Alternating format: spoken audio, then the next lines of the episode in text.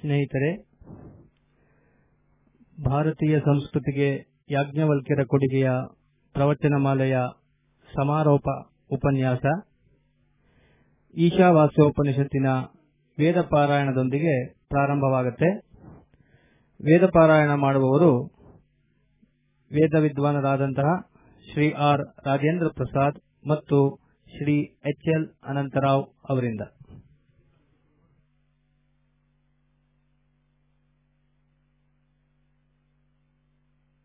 गुरुब्रह्मा गुरुर्विष्णो गुरुर्देवो महेश्वरः। गुरुस्साक्षात् परब्रह्मा तस्मै श्रीगुरवे नमः। गणानान् त्वा गणपादिज्ञावामहे प्रियाणान् त्वा प्रियपादिज्ञावामहे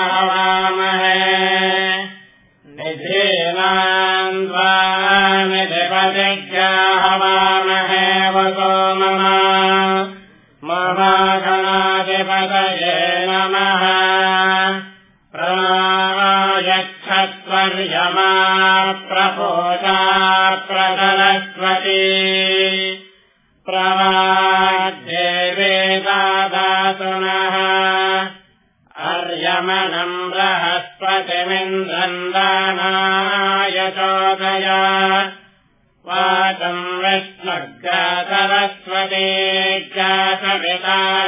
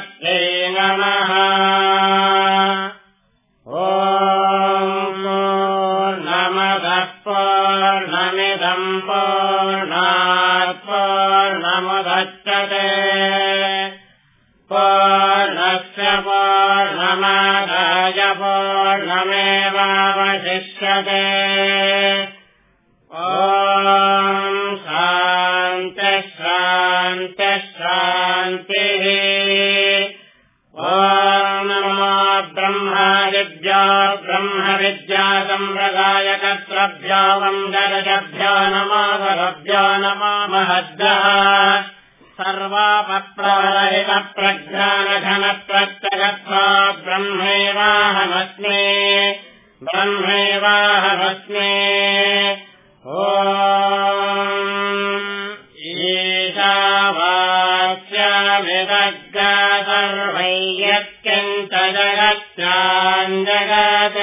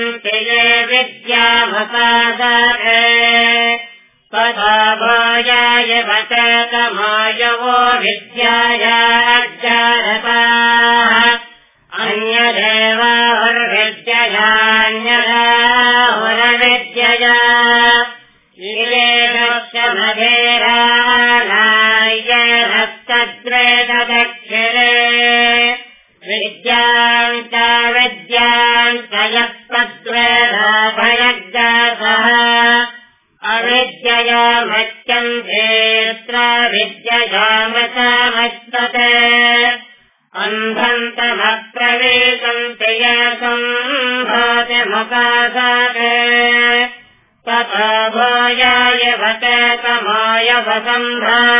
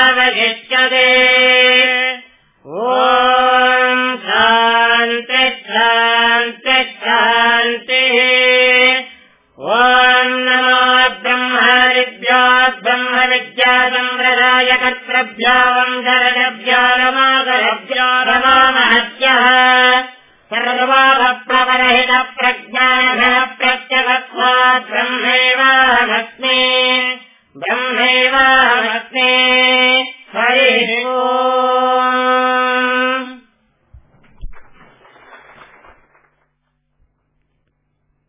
ಈಗ ಈ ಪ್ರವಚನಮಾಲೆಯ ಕೃತಜ್ಞತೆಯನ್ನು ಸಲ್ಲಿಸುವವರು ಶುಕ್ಲ ಯಜುರ್ವೇದ ಯುವಕ ಸಂಘದ ಕಾರ್ಯಕಾರಿ ಸಮಿತಿಯ ಸದಸ್ಯರಾದ ಶ್ರೀ ಕೆಎನ್ಎಲ್ ರಾವ್ ಅವರಿಂದ.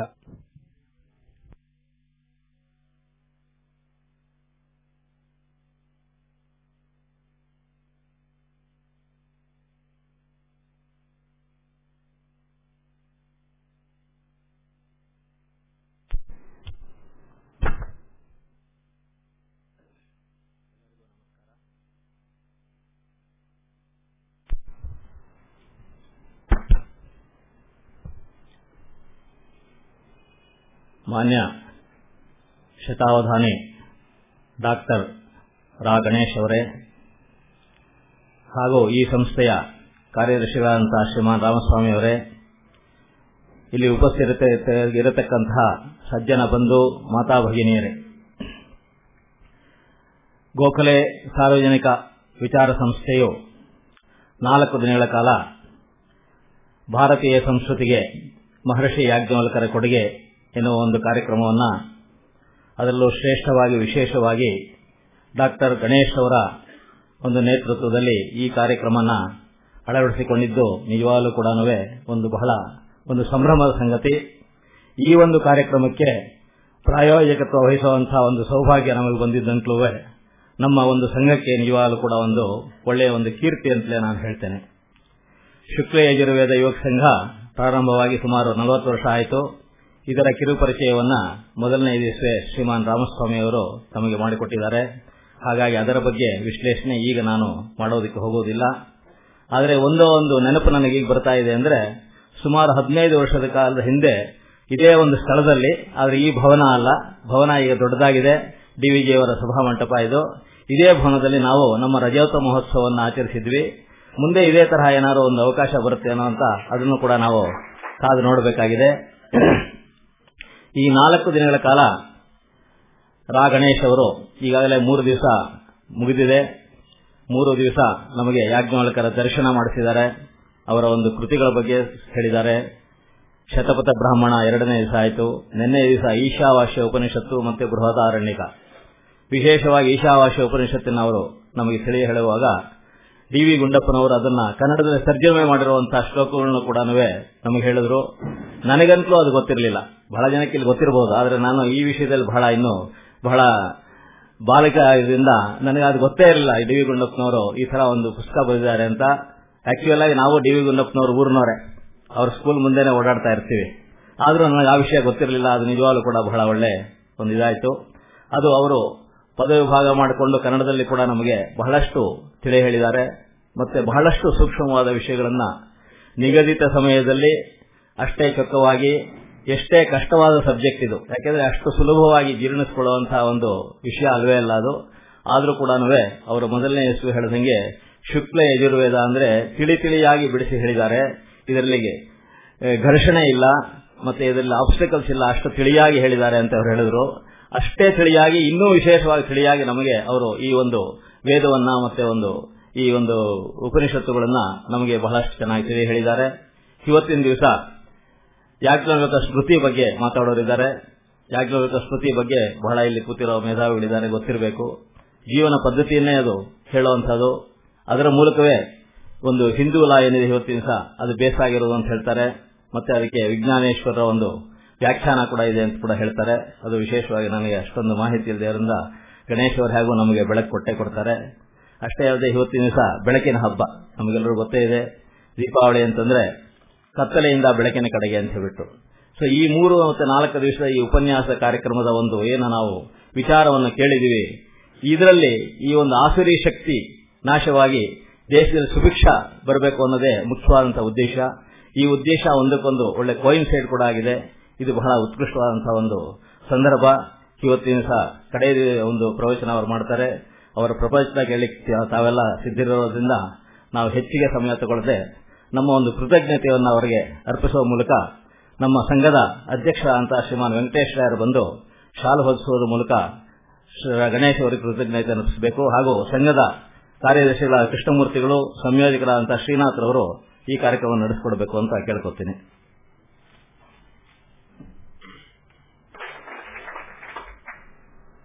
ಓಂ ತತ್ಸತ್ ಎಲ್ಲರಿಗೆ ನಮಸ್ಕಾರ. ಯಾಜ್ಞವಲ್ಕೆ ಯುವಕ ಸಂಘದ ಪದಾಧಿಕಾರಿಗಳಿಗೆ ಕೃತಜ್ಞತೆಯ ವಂದನೆ. ಹಾಗೆಯೇ ಇಂದು ದೀಪಾವಳಿ ಇದ್ದರೂ ಇಲ್ಲಿ ತಾವೆಲ್ಲ ತಮ್ಮ ಸಂಭ್ರಮದ ಪರ್ವ ಸಮುದ್ದೀಪನ ಸಮಾರಂಭವನ್ನು ಒತ್ತಟ್ಟಿಗೆ ಇಟ್ಟು ಬಂದಿದ್ದೀರಿ. ನಾನು ಇಷ್ಟು ಜನ ಇವತ್ತು ಬರಲಾರರು ಅಂತ ಅಂದುಕೊಂಡಿದ್ದು. ಅದು ಯಾಜ್ಞವಲ್ಕ್ಯರ ಶಕ್ತಿ ಅಷ್ಟೇ. ಏನಂತ ಹೇಳೋಣ? ಇದಕ್ಕಿಂತ ಅರ್ಥಪೂರ್ಣವಾಗಿ ದೀಪಾವಳಿಯನ್ನ ಆಚರಿಸೋದಕ್ಕೆ ಸಾಧ್ಯ ಇಲ್ಲ ಅನ್ಸುತ್ತೆ. ಈಗಷ್ಟೇ ಆ ಒಂದು ಸಂಹಿತೋಪನಿಷತ್ತು ಅಂತ ಹೆಸರಾದ ಈಶಾವಾಸ್ಯದ ಒಂದು ಅದ್ಭುತವಾದ ಸಸ್ವರ ಪಾರಾಯಣವನ್ನ ಕೇಳಿದ್ವಿ. ಅಲ್ಲಿ ಅಗ್ನೇನಯ ಸುಪತಾರಾಯೇ ಅಸ್ಮಾನ್. ಒಳ್ಳೆಯ ದಾರಿ, ಅದು ಸೌಭಾಗ್ಯದ ದಾರಿಯೂ ಆಗಿರಲಿ ಅಂತ. ನಮ್ಮ ಪರಂಪರೆ ಒಳ್ಳೆಯ ದಾರಿ ಬಡತನದ್ದೇ ಆಗಿರಬೇಕು ಅಂತ ಏನು ಪೂರ್ವಗ್ರಹ ಹೊಂದಿರಲಿಲ್ಲ. ಅಂದ್ರೆ ಒಳ್ಳೆಯ ದಾರಿ ಸಂಪದ್ಭರಿತವೂ ಆಗಿರಲಿ ಅಂತ.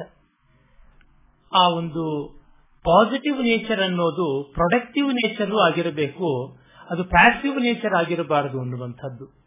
ಆ ಒಂದು ದೃಷ್ಟಿಯಿಂದ ಕಂಡಾಗ ಯಾಜ್ಞವಲ್ಕ್ಯರು ಯೋಗ ಭೋಗಗಳನ್ನ, ಕರ್ಮ ಬ್ರಹ್ಮಗಳನ್ನ ಸಮಾಹಾರ ಮಾಡಿದ ಮಹಾನುಭಾವರು. ನಮ್ಮ ಪರಂಪರೆ ಏಕವಾಕ್ಯದಲ್ಲಿ ಸಾರ್ವತ್ರಿಕವಾಗಿ ಗೌರವ ಸಲ್ಲಿಸಿರುವುದು ಈ ಎರಡು ಮುಖಗಳಿಗೆ ತುಂಬಾ ದೊಡ್ಡ ಕೊಡುಗೆ ಕೊಟ್ಟವರನ್ನ. ಮತ್ತೆ ಒಂದು ಮುಖಕ್ಕೆ ಮಾತ್ರ ಕೊಡುಗೆ ಕೊಟ್ಟವರು, ಈ ಎರಡೂ ಮುಖಗಳಲ್ಲಿ ಕೊಡುಗೆ ಕೊಟ್ಟವರನ್ನ ತಮ್ಮ ಪರಮ ಗುರುಗಳು ಅಂತ, ತಮ್ಮ ಆ ಒಂದು ಆದರ್ಶ ಅದು ಅಂತ ಅವರಿಗೆ ಅನುಯಾಯಿಗಳಾಗಿ, ಅವರಿಗೆ ವ್ಯಾಖ್ಯಾನಾದಿಗಳನ್ನು ಮಾಡುವಂತೆಯೇ ಬಂದಿದ್ದಾರೆ. ಉದಾಹರಣೆಗೆ ನಮಗೆ ವಾಮದೇವ ಮಹರ್ಷಿಯಿಂದ ಮೊದಲುಗೊಂಡು ಆರಂಭಿಸಿ, ವಸಿಷ್ಠ ವಿಶ್ವಾಮಿತ್ರ, ಯಾಜ್ಞವಲ್ಕ್ಯಾದಿಗಳೆಲ್ಲ ಕರ್ಮ ಬ್ರಹ್ಮ ಕ್ಷತ್ರ ಬ್ರಹ್ಮ ಸಮನ್ವಯ ಮಾಡಿಕೊಂಡು ಇಹಪರ ಎರಡನ್ನೂ ಬೆಳಗಿಸಿದವರು. ಆ ಪರಂಪರೆಗೆ ಬಂದು ನಿಲ್ಲುವಂತಹ ಮಹೋನ್ನತನಾದಂತಹ ವ್ಯಕ್ತಿ ಭಗವಾನ್ ಶ್ರೀಕೃಷ್ಣ, ಶ್ರೀರಾಮ ಆ ರೀತಿಯಾದವರು. ಸ್ವಯಂ ಮಹಾದೇವ ಶಿವ, ಅವನು ಹಾಗೆ ಕಾಂತಾ ಸಮ್ಮಿಶ್ರ ದೇಹ, ಅವಿಷಯ ಮನಸಾಂ ಯತ್ಪರಸ್ತಾದ್ಯತೀನಾಮ್ ಅಂತ ಹೀಗಿರುವುದು.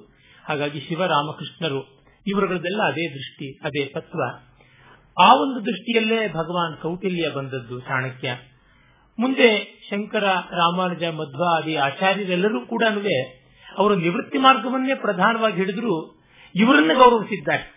ರಾಮ, ಕೃಷ್ಣ, ಶಿವ, ಯಾಜ್ಞವಲ್ಕ್ಯ ಇವರುಗಳ ಪರಂಪರೆ ದೊಡ್ಡದು ಅಂತ ಹೇಳಿ ಆಧರಿಸಿದ್ದಾರೆ ಅಂತಂದ್ರೆ ನಾವು ಕರ್ಮ ಬ್ರಹ್ಮವನ್ನ, ವಿದ್ಯೆ ಅವಿದ್ಯೆಗಳನ್ನ ಎರಡನ್ನೂ ಕೂಡ ಮೆಚ್ಚಿಕೊಂಡು ಒಪ್ಪಿಸಿಕೊಂಡು ಬಂದವರು ಅಂತ.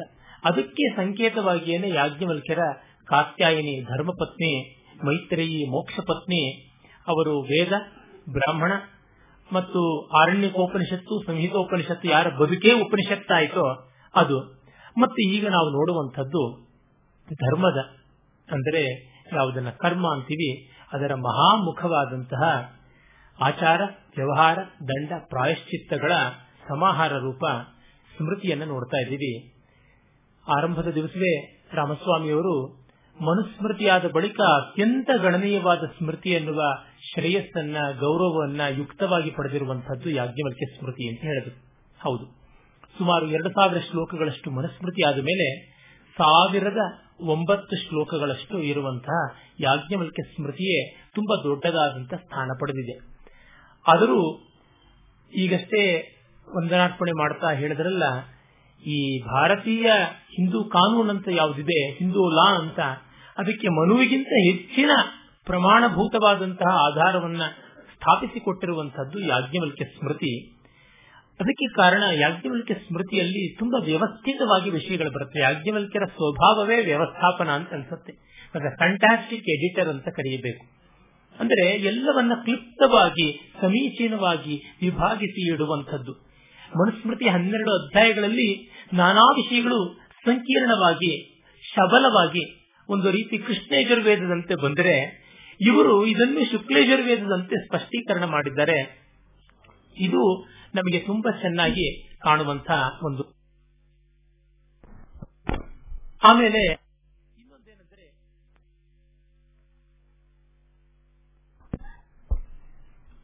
ಮತ್ತೊಂದು ಸ್ವಾರಸ್ಯ ಈ ಸ್ಮೃತಿಯಲ್ಲಿ ಕಾಣಿಸುವಂತದ್ದು ಆಚಾರ ವ್ಯವಹಾರ, ಪ್ರಾಯಶ್ಚಿತ್ತ ಅಂತ ಮೂರು ಅಧ್ಯಾಯಗಳಲ್ಲಿ ಅಥವಾ ಮೂರು ಕಾಂಡಗಳಲ್ಲಿ ವಿಭಕ್ತವಾಗಿದೆ.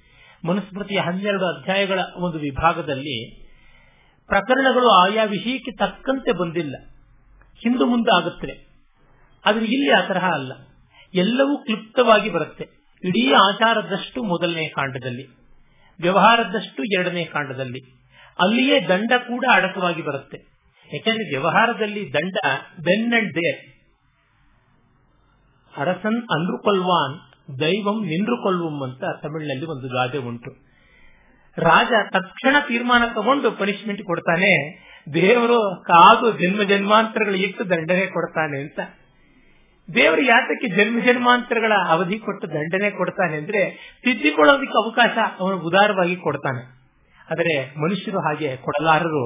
ಯಾಕೆಂದ್ರೆ ಇವರ ಅವಧಿಗೆ ತಕ್ಕಂತೆ ಅವರು ವರ್ತಿಸಬೇಕಲ್ಲ ಇವರಿಗೆ ಬೇಗ ಅದು ಫೈಸಲಾಗಬೇಕಾದದ್ದು ಹಾಗಾಗಿ ಆಚಾರದ ಜೊತೆಗೆ ವ್ಯವಹಾರ ಪ್ರಾಯಶ್ಚಿತ್ತ ಬರೋಲ್ಲ. ಅದೇ ವ್ಯವಹಾರದ ಜೊತೆಗೆ ದಂಡ ಬರುತ್ತೆ. ಕಡೆಯದಾಗಿ ಪ್ರಾಯಶ್ಚಿತ್ತಾಧ್ಯಾಯ ಉಂಟು. ಇದಕ್ಕೆ ಅತ್ಯಂತ ಪ್ರಸಿದ್ಧವಾದ ಮೂರು ವ್ಯಾಖ್ಯಾನಗಳಿವೆ. ಇನ್ನು ಹಲವು ವ್ಯಾಖ್ಯಾನಗಳು ಇವೆಯಾದರೂ ಮೂರು ತುಂಬಾ ಪ್ರಸಿದ್ಧವಾದವು. ಮೂರು ಕೂಡ ತುಂಬಾ ದೊಡ್ಡ ವಿದ್ವಾಂಸರುಗಳೇ ಬರೆದಂಥದ್ದು. ಅತ್ಯಂತ ಪ್ರಾಚೀನವಾದದ್ದು ವಿಶ್ವರೂಪಾಚಾರ್ಯ ಬರೆದಂಥದ್ದು ಬಾಲಕ್ರೀಡಾ ವ್ಯಾಖ್ಯಾನ. ಆ ಬಾಲಕ್ರೀಡಾ ವ್ಯಾಖ್ಯಾನ ಬರೆದ ವಿಶ್ವರೂಪರನ್ನ ಮಂಡಲ ಮಿಶ್ರರೇ ಇರಬೇಕು. ಆತನೇ ಉತ್ತರೋತ್ತರ ಸುರೇಶ್ವರಾಚಾರ್ಯ ಶೃಂಗೇರಿಯ ಪೀಠದ ಪ್ರಥಮ ಪೀಠಾಧಿಪತಿ ಅಂತ ಕೂಡ ಪರಂಪರೆ ಗೌರವಿಸುತ್ತೆ. ಆದರೆ ಕಾಣೆ ಮೊದಲಾದಂತಹ ಸಂಶೋಧಕರು ಸುರೇಶ್ವರರೇ ಬೇರೆ, ವಿಶ್ವರೂಪಾಚಾರ್ಯರೇ ಬೇರೆ ಮಂಡಲ ಮಿಶ್ರರೇ ಬೇರೆ ಅಂತಲೂ ಸ್ಥಾಪನೆ ಮಾಡಿಕೊಡ್ತಾರೆ. ಅಡ್ಡಿ ಇಲ್ಲ. ಅದು ಬಹಳ ಪ್ರಾಚೀನ. ಅಂದ್ರೆ ಸುಮಾರು ಈಗ ಒಂದು ಸಾವಿರದ ಮುನ್ನೂರು ವರ್ಷಗಳಿಗೂ ಹಿಂದೆ ಬಂದಿದ್ದಿರಬೇಕು ಅಂತ ಗೊತ್ತಾಗುತ್ತೆ. ಚೆನ್ನಾಗಿ ಸ್ಪಷ್ಟವಾಗಿ ವಿಷದವಾಗಿ ಇದೆ. ಅದಾದ ಮೇಲೆ ಬಂದದ್ದು ನಾವು ಕನ್ನಡಿಗರೆಲ್ಲ ಹೆಮ್ಮೆ ಪಡುವಂಥದ್ದು ವಿಜ್ಞಾನೇಶ್ವರನ ಮಿತಾಕ್ಷರ ವ್ಯಾಖ್ಯಾನ. ಆತ ಕಲ್ಯಾಣದ ಚಾಲುಕ್ಯ ವಂಶೀಯರ ಅಗ್ರೇಸರನಾಗಿದ್ದಂತಹ ಆರನೆಯ ವಿಕ್ರಮಾದಿತ್ಯನ ಆಸ್ಥಾನದಲ್ಲಿದ್ದ ಈಚೆಗಷ್ಟೇ ನಮ್ಮ ರಾಮ ಜೋಯಿಸ್ ಅವರು ಆತನ ಗ್ರಾಮವನ್ನ ಪರಿಶೀಲನೆ ಮಾಡಿ ಅಲ್ಲಿ ಆತನಿಗೆ ಒಂದು ಸ್ಮಾರಕವನ್ನು ಕೂಡ ಕಟ್ಟಿಸುವಂತ ಪ್ರಯತ್ನ ಮಾಡಿ ಸಫಲರಾಗಿದ್ದಾರೆ. ಅವನು ಹೇಳ್ತಾನೆ ಈ ಕಲ್ಯಾಣದ ಚಾಲುಕ್ಯರಂತಹ ಇನ್ಯಾವ ರಾಜರೂ ಇಲ್ಲ. ಹಾಗೆ ಕಲ್ಯಾಣದಂತಹ ಊರು ಕೂಡ ಇಲ್ಲ ಅನ್ನುವಂತ ಮಾತನ್ನ ಅವನು ಹೇಳ್ತಾನೆ. ಅಷ್ಟು ಹೆಮ್ಮೆ ತನ್ನ ತವರಿನ ಬಗ್ಗೆ, ತನ್ನ ಜನತೆಯ ಬಗ್ಗೆ ನಾಸೀದಸ್ತಿ ಭವಿಷ್ಯತಿ ಕ್ಷಿತಿಸಲೆ ಕಲ್ಯಾಣ ಕಲ್ಪಂಪುರಂ ನೋದೃಷ್ಟ ಶ್ರುತಯೇವ ವಾ ಕ್ಷಿತಿಪತಿ ಶ್ರೀ ವಿಕ್ರಮಾತ್ಕೋಪಮಃ ವಿಜ್ಞಾನೇಶ್ವರ ಪಂಡಿತೋನ ಭಜತೆ ಕಿಂಚಾನ್ಯ ಧನ್ಯೋಪಮಃ ಆಕಲ್ಪಂ ಸ್ಥಿರಮಸ್ತು ಕಲ್ಪ ಲತಿಕಾ ಕಲ್ಪಂ ತದೇತತ್ರಯಂ ಅಂತ ತನ್ನ ಊರಂತೆ, ತನ್ನ ಒಡೆಯನಂತೆ, ತನ್ನಂತೆ ಬೇರೊಬ್ಬರಿಲ್ಲ ಬೇರೊಂದು ಇಲ್ಲ ಅಂತಾನೆ. ಅವನು ಗ್ಲೋಯಿಕ್ ಟ್ರಿಬ್ಯೂಟ್ಸ್ ಕೊಟ್ಟು ಯಾಜ್ಞವಲ್ಕ್ಯರ ಈ ಸ್ಮೃತಿಗೆ ವ್ಯಾಖ್ಯಾನ ಮಾಡಿದ್ದಾನೆ. ಅದು ಒಂದು ವಿಶ್ವಕೋಶ ಅಂತ ಹೇಳಬಹುದು ಪ್ರತಿಯೊಂದು ವಿಷಯದ ಬಗ್ಗೆ ತನ್ನ ಕಾಲದವರೆಗೆ ನಡೆದ ಎಲ್ಲ ಚರ್ಚೆಯನ್ನು ಸಂಗ್ರಹಿಸಿ ಕೊಟ್ಟು, ಮತ್ತು ಮುಂದಿನ ಎಷ್ಟೋ ಚರ್ಚೆಗಳಿಗೆ ಅವನೇ ಉಗಮವೂ ಆಗಿದ್ದಾನೆ.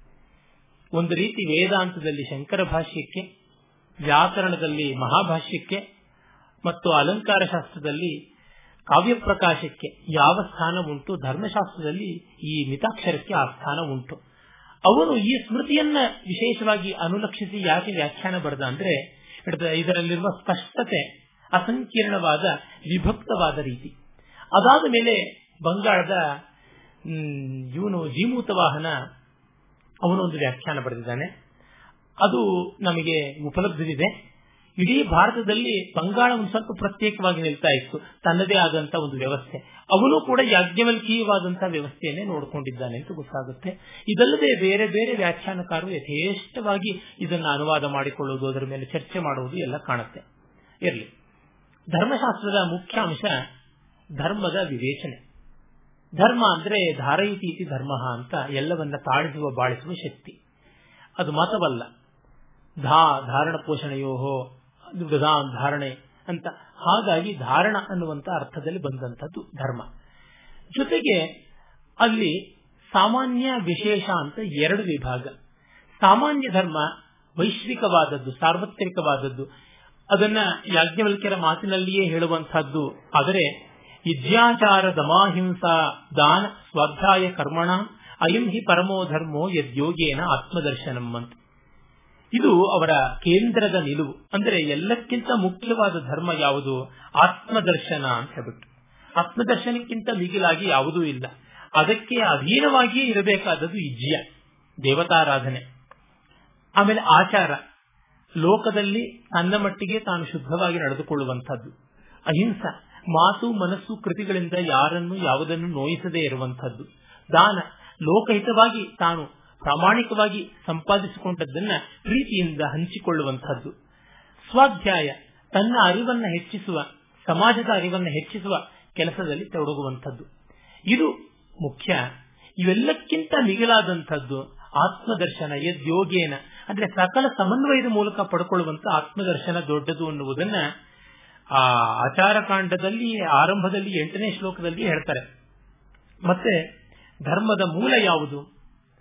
ಶ್ರುತಿ ಸ್ಮೃತಿ ಸದಾಚಾರ, ಸ್ವಸ್ಯ ಚ ಪ್ರಿಯಮಾತ್ಮನಃ, ಸಮ್ಯಕ್ ಸಂಕಲ್ಪಜ ಕಾಮೋ ಧರ್ಮ ಮೂಲಮಿದಂ ಸ್ಮೃತಂ ಅಂತ. ಅಂದರೆ ನಮ್ಮಲ್ಲಿ sources of dharma, sources of values ಅನ್ನುವುದನ್ನು ಏನು ಅಂತ ಹೇಳುವಾಗ ಶ್ರುತಿ, ವೇದ. ವೇದೋಖಿಲೋ ಧರ್ಮ ಮೂಲಂ ಸ್ಮೃತಿಶೀಲೇಶ ತದ್ವಿಧಾಮ್ ಅಂತ ಮನು ಹೇಳದಂತ ರೀತಿಯಲ್ಲೇ ಈತನು ಕೂಡ ಹೇಳ್ತಾನೆ. ಆಮೇಲೆ ಸ್ಮೃತಿ. ವೇದ ಅಪರೋಕ್ಷ ಅನುಭವ ನೇರವಾಗಿ ಜ್ಞಾನಿಗಳಿಗೆ ಆದ ಅನುಭವದ ದಾಖಲೆ. ಆ ವೇದದ ಅನುಭೂತಿಯಲ್ಲಿ ನೆನಪು ಮಾಡಿಕೊಂಡು ಎಷ್ಟೋ ವಿಚಾರ ಚಿಂತನೆಗಳನ್ನ ಸಂಗ್ರಹ ಮಾಡಿಕೊಟ್ಟದ್ದು ಸ್ಮೃತಿ. ಸದಾಚಾರ ಅಂದ್ರೆ ಇವೆರಡನ್ನ ಅನ್ವಯಿಸಿ ಬದುಕುವ ರೀತಿ. ಇವು ಮೂರು ಅಂದ್ರೆ ಒಂದು ಆಗಮ ಅಥವಾ ಶಾಸ್ತ್ರ, ಮತ್ತೊಂದು ಯುಕ್ತಿಯುಕ್ತವಾದ ವಿಚಾರಧಾರೆ.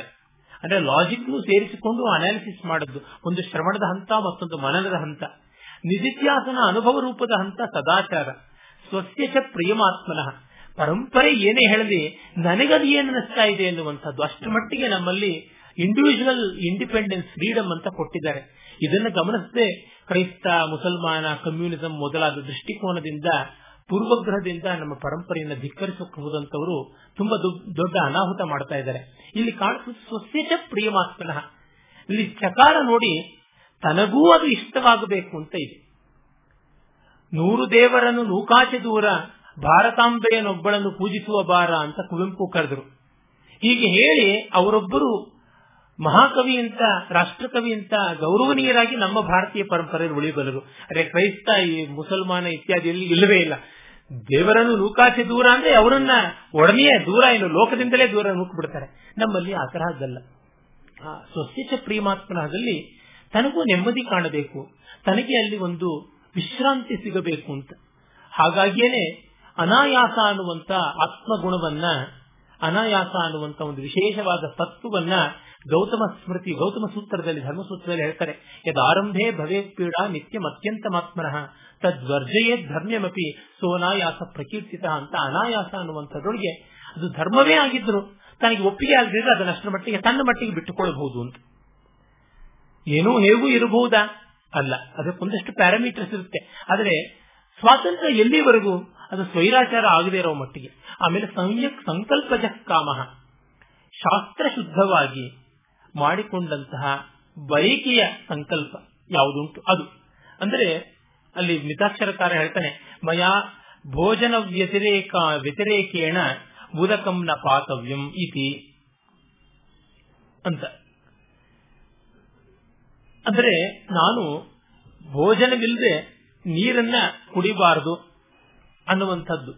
ಹಾಗೆ ಒಂದು ಸಂಕಲ್ಪ ಮಾಡ್ಕೊಳ್ತಾನೆ, ಅದು ಆಗುತ್ತೆ ಅಂತನ್ನುವಂಥದ್ದು. ಸಮ್ಯಕ್ ಸಂಕಲ್ಪಜ ಸಮ್ಯಕ್ಕಾಗಿ ಚೆನ್ನಾಗಿ ಸಂಕಲ್ಪ ಮಾಡಿಕೊಂಡಂತಹ ಬಯಕೆ, ಅದು ಕೂಡ ಆಗುತ್ತೆ. ಇವೆಲ್ಲ ಕೂಡ ಧರ್ಮಶಾಸ್ತ್ರದ ಮೂಲ ಧಾತುವಾಗಿ ಬರುತ್ತೆ ಅನ್ನುವಂಥದ್ದನ್ನು ಹೇಳ್ತಾರೆ. ಆಮೇಲೆ ಚತ್ವಾರೋ ವೇದ ಧರ್ಮಜ್ಞಾ ಪರ್ಷತ್ ತ್ರೈವಿಧ್ಯಮೇವ ಚ ಪರಿಷತ್ ತ್ರೈವಿಧ್ಯಮೇವ ಸಾ ಬ್ರೂತೆ ಎಂಸ ಧರ್ಮ ಸ್ಯಾತ್, ಏಕೋ ವಾ ಅಧ್ಯಾತ್ಮವಿತ್ತಮ ಅಂತ. ಧರ್ಮವನ್ನ ಯಾರು ಹೇಳಬಲ್ಲರು ನಾಲ್ಕು ಜನ ವೇದ ಧರ್ಮ ಜ್ಞಾನಿಗಳಾದಂಥವರು.